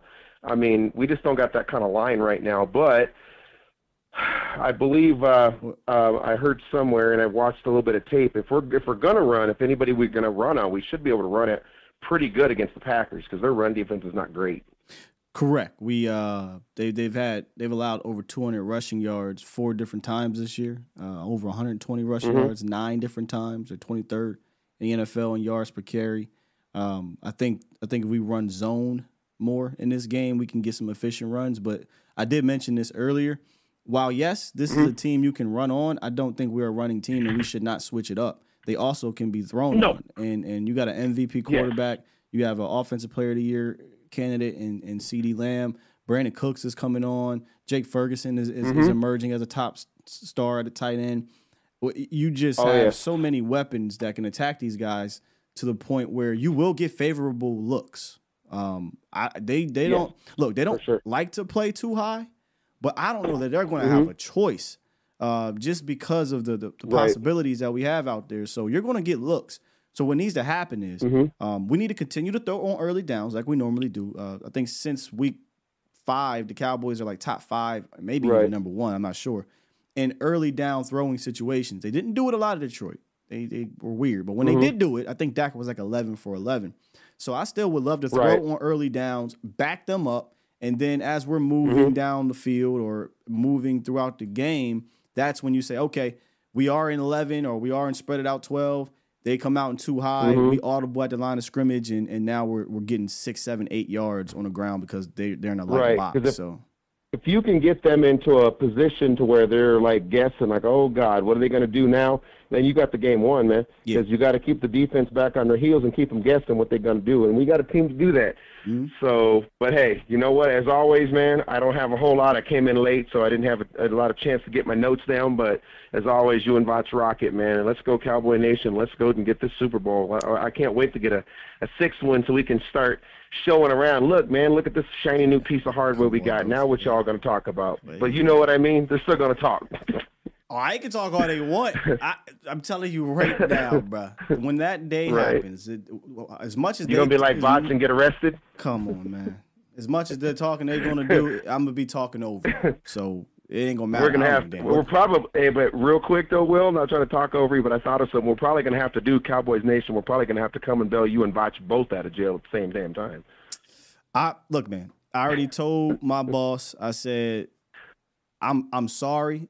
I know the day after Mm-hmm. a situation like that, it would be Right. a lot of money to be made via content, but I will not be able to do Uh-huh. it. I'm not Law Nation. I can't. No. I can't handle my my liquor. So, so Nope. Me neither, done. man. Because I haven't been drunk in a minute, so it ain't gonna take long. But hey, but anyway, I'm gonna get off of out- here so somebody else can on my in. emotions, man. Like seriously, man. I, I can get emotional, man. I, I might be. I might be drunk on my emotions. Appreciate you, James. Right. But as always, man, love your show, man. Thank you. I remember when when I was on Facebook, I'm on Facebook more, when that terrible team in, in PA won it. The green one. I don't even like saying their names. And I got family, mad family. But my cousin Rel, the biggest Eagle fan I know, man. When when they won, like I'm pretty sure that's how I'm gonna act. He went off. I mean, he had the emo- he was crying with emotions. He was hype. He was shitting on naysayers both ways. He was, yeah, he was all. uh, That's gonna be me. That's gonna be me. I doubt I'm gonna be able to come on the next day, whenever that happens. So I'm just telling you now, Zack. I, I'd rather do a prime time show. I'll go on Mo's show. it's a wrap. No, TC. TC said hundred dollar super chats, uh, shots. So is that is that why Law was was taking so many of those shots? It was it was a hundred dollar super chats, and then he'd take a shot. Can't do it, man. I see one thing I've I've realized getting older is just tell the truth. Like you don't gotta fake the funk. I mean, there was this whole fake it till you make it thing. Definitely in our community, like that's the thing. But I'm a lightweight. I don't need to pretend, and I learned that very early, to be honest. But I don't need to pretend. I don't need to act like I can sit out here and do. Nope. I'm not taking all these shots. Not doing it. I don't. I don't even like feeling that way. Number one. Number two. I can't. I can't take it. Can't do it.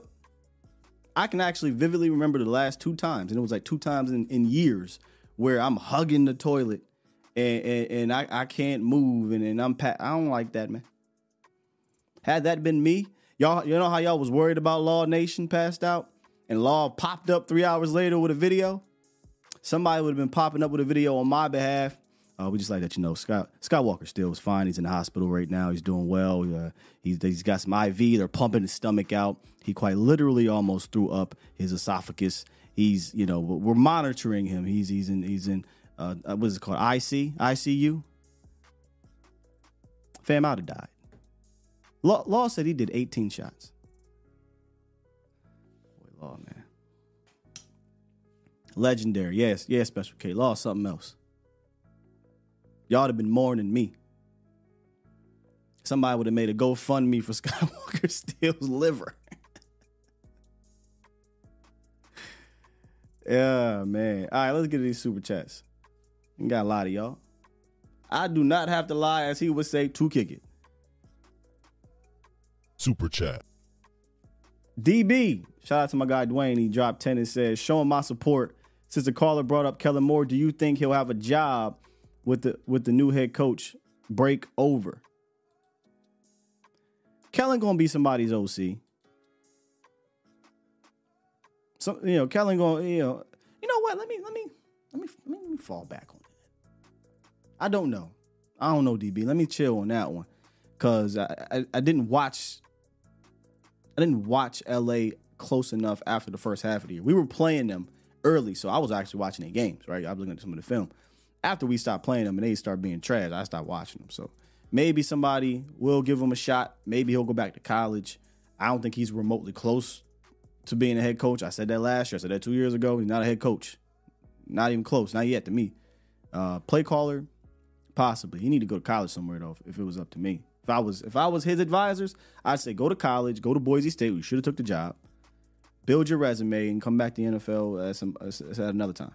Super chat. LB dropped two. He said, "Toxic got me turning the surround sound on now." Hey, man, To- toxic be going in. Patrice said, I got two shots in me. That's it. That's all. See, here's my problem, Patrice. I got plenty of shots in me. In the sense of, so so my, my issue is when I'm in the moment, pow, pow, just take my pow, pow, pow. You're not really, I'm not really feeling it like I'm feeling, but I'm not feeling the uh-oh, the bad side of it. It's when, I don't know how to explain this. We've all been there. Maybe you stand up too fast. Maybe you sit down too quick. And it just feel like Mr. Krabs. Y'all know that Mr. Krabs meme? Do I still got that Mr. Krabs meme where he just like, and you like, oh. it's a wrap. I've lost. I've lost this battle. One of two things are about to commence here. I'm going to throw up on someone or something, or I'm going to pass out. That's the worst feeling. Doesn't feel good anymore. So my problem is I'm just pow pow. Yeah, we we killing it, and then that. Whew. But see, as I got older, I'm like, hey, we don't need to do all that pow pow. We don't need to take them down like that. I'm cool with my little three little drinks. Ask brother L when we was out at uh the little the little the little link up with tucking them at uh I'm sorry with that place was bombshells. Oh, they was over there going ham. I said, ma'am, I'll, I'll have my crown and coke, please. Thank you. One more of those crown and one, one more of those. Get some water. I've matured. And get some water. And drink some water with this. Would you like another? Just one more, and I'm done. I was cool. I was chilling. Had I took some shots, I would have been gone. Uh, Super chat. Miss Sadiqa, appreciate you for the 20. She said, just dropping support. Thank you, Miss Sadiqa. Appreciate that. Appreciate your support over the years, too. Dro knows. Super chat. He dropped five and said, My concern is Kearse. Teams are targeting him with the crossers, picks, rub routes, especially on third down in the red zone. concern is strong. Concern is strong. I would say of the three safeties, he is uh, the lesser of the three. They don't really do much with their tight ends. Uh, this is going to be a game of your boundary corners. Where okay, where I would say I'm concerned with Kearse is not even in the passing game, believe it or not. Like if you notice, he ain't really been around in the passing game of late. He ain't they ain't really been going at him because either he ain't on the field or they're just it's just somebody else they're targeting. It's the run game. Yeah, Dro. I know that's supposed to be his his thing, but I think the the injuries have gotten to him, and there's sometimes he don't look like he wants to smoke. So I worry a little bit more about him in the running game. Not that I'm like overly confident about him in the pass game. I just think uh, between the pass rush, uh, between our corners, and I don't think they have a tight end that can kind of get busy like that. If they if their tight ends get a couple catches, it's going to be because we're focused elsewhere and they run like a low hook route and boom five yards and then they get yards out of catch.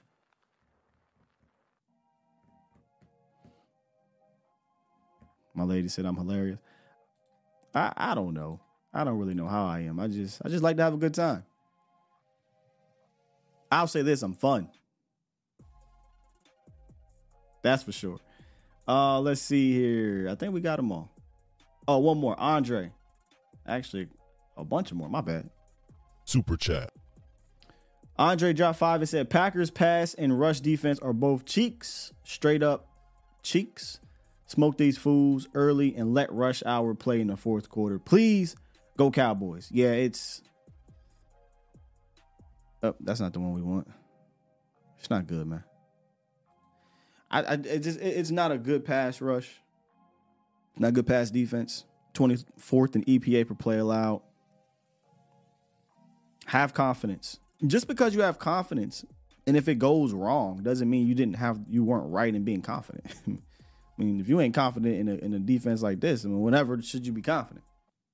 Have confidence. Lemitra drop two.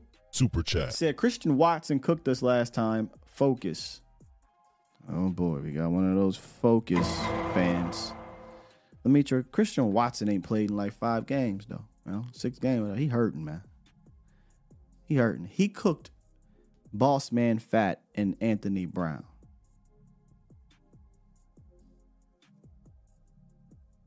Is Boss Man Fat over there? Let me. Try. Is Anthony Brown over there? Let me. We focused. We focus. Trust and believe me. Super chat. Tobo Tie dropped 10. Appreciate it. Said, My favorite Nick Saban stat up until a couple years ago was he had more national championship rings than losses at home. What? At Alabama. I think he finished 103 and 9 at home. So so he would have had like what five losses at that point in time and six championships or something. Sheesh. Yeah, man. Nick Saban, greatest college coach of my that I've ever seen. Greatest college coach that I've ever seen. And, you know, being in PA with Joe Pa's of the worlds and whatnot, you, you a lot of Joe Pa, of, and then that thing happened. Yeah. So that kind of went by the wayside. But but Nick Saban is definitely the greatest college coach of all time, in my opinion.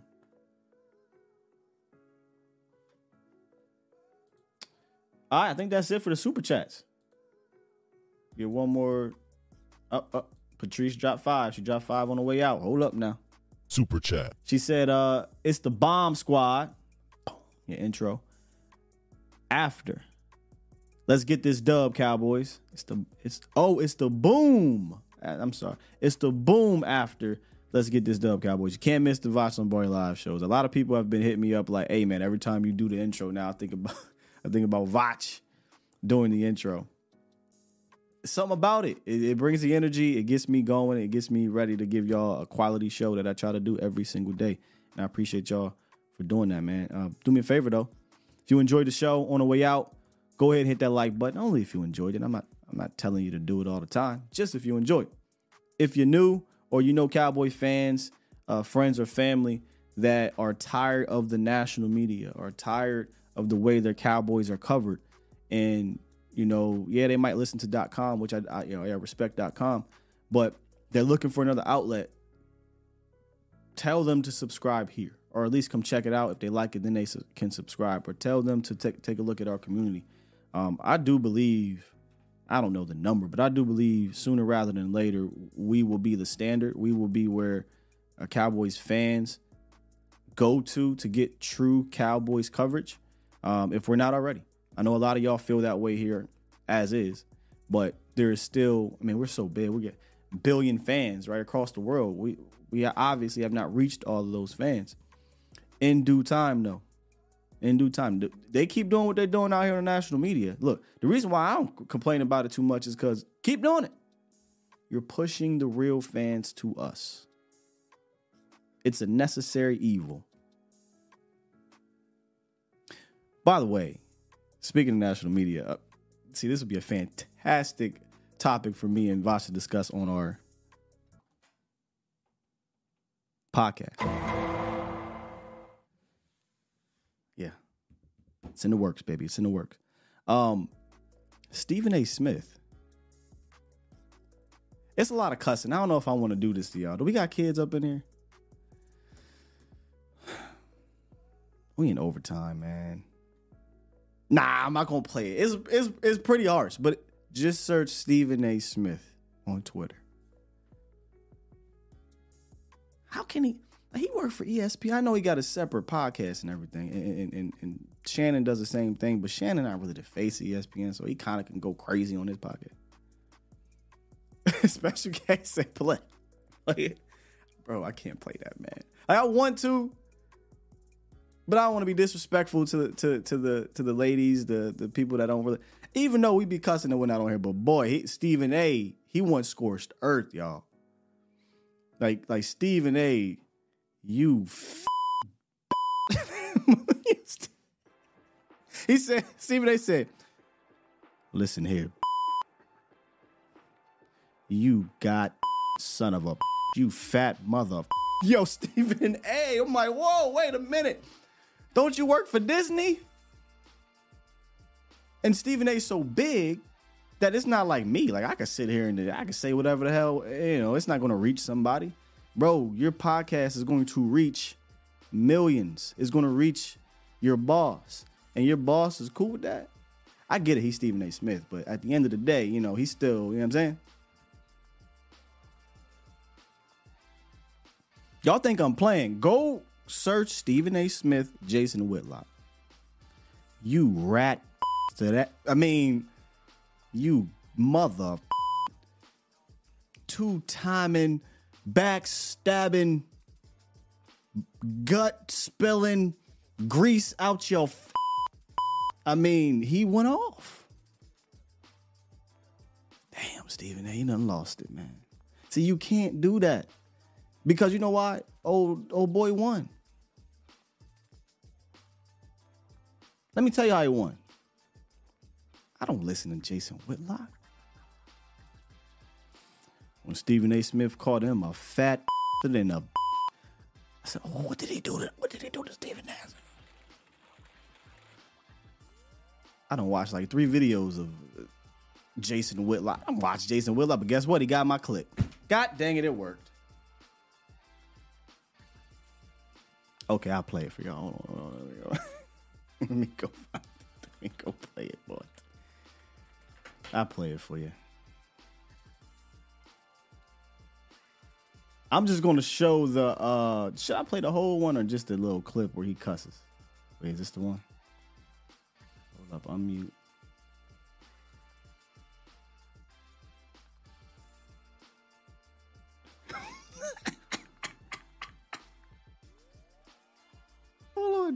Okay, I found what. Did you tell him that? You fat. Wait, here we go.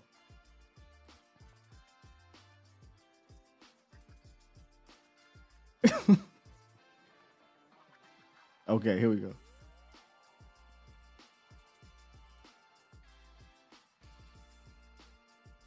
Hold on, y'all. My bad. My bad.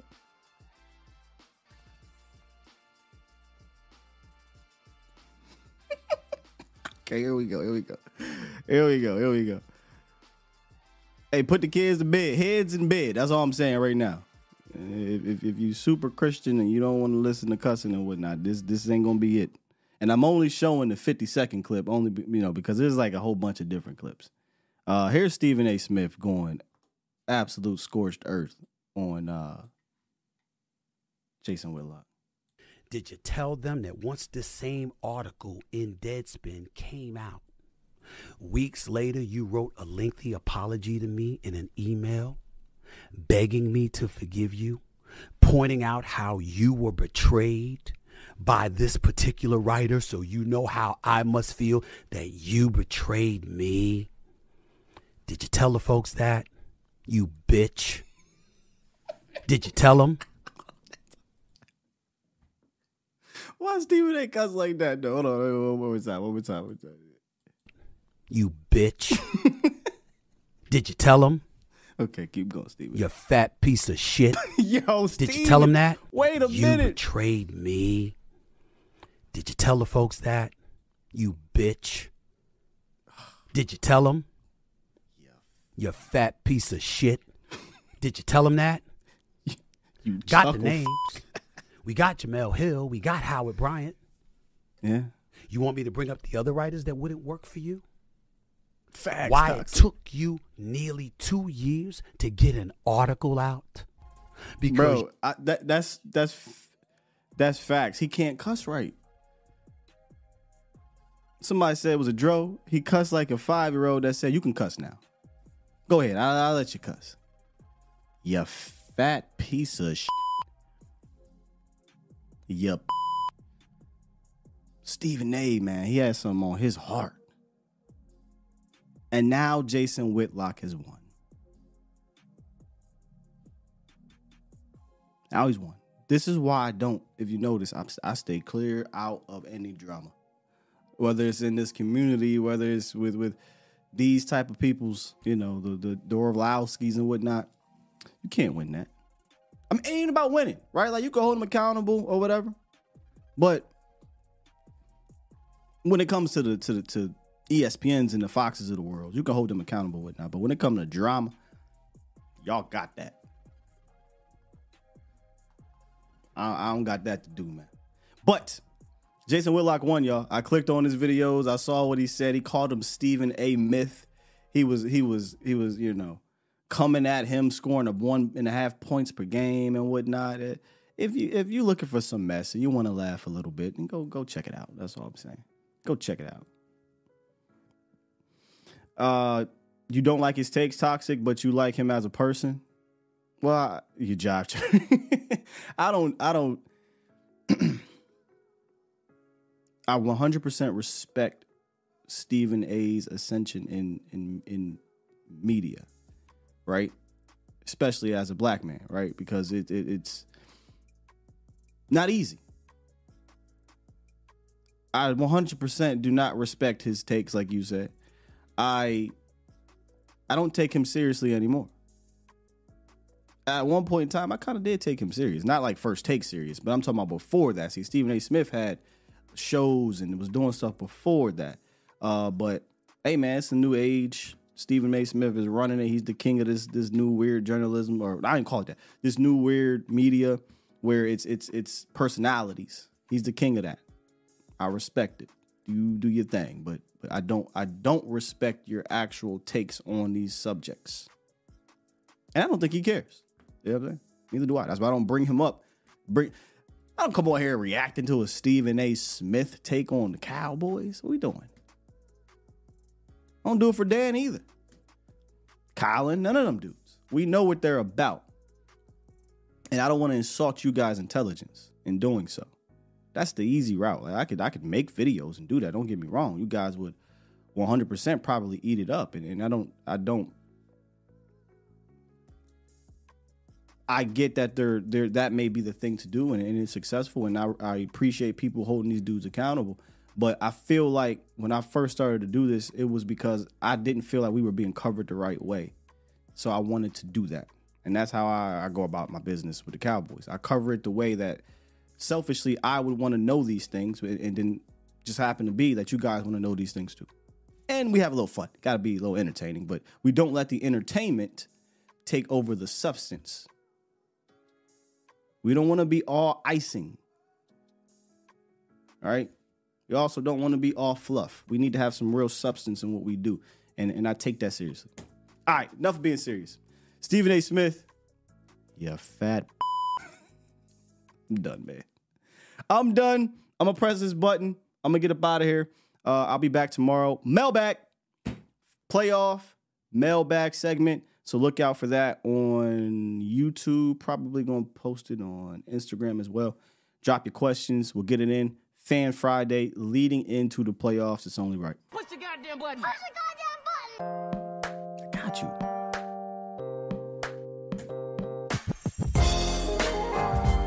Don't mess with the do rag, Scott. I need to give me a new dang on do rag.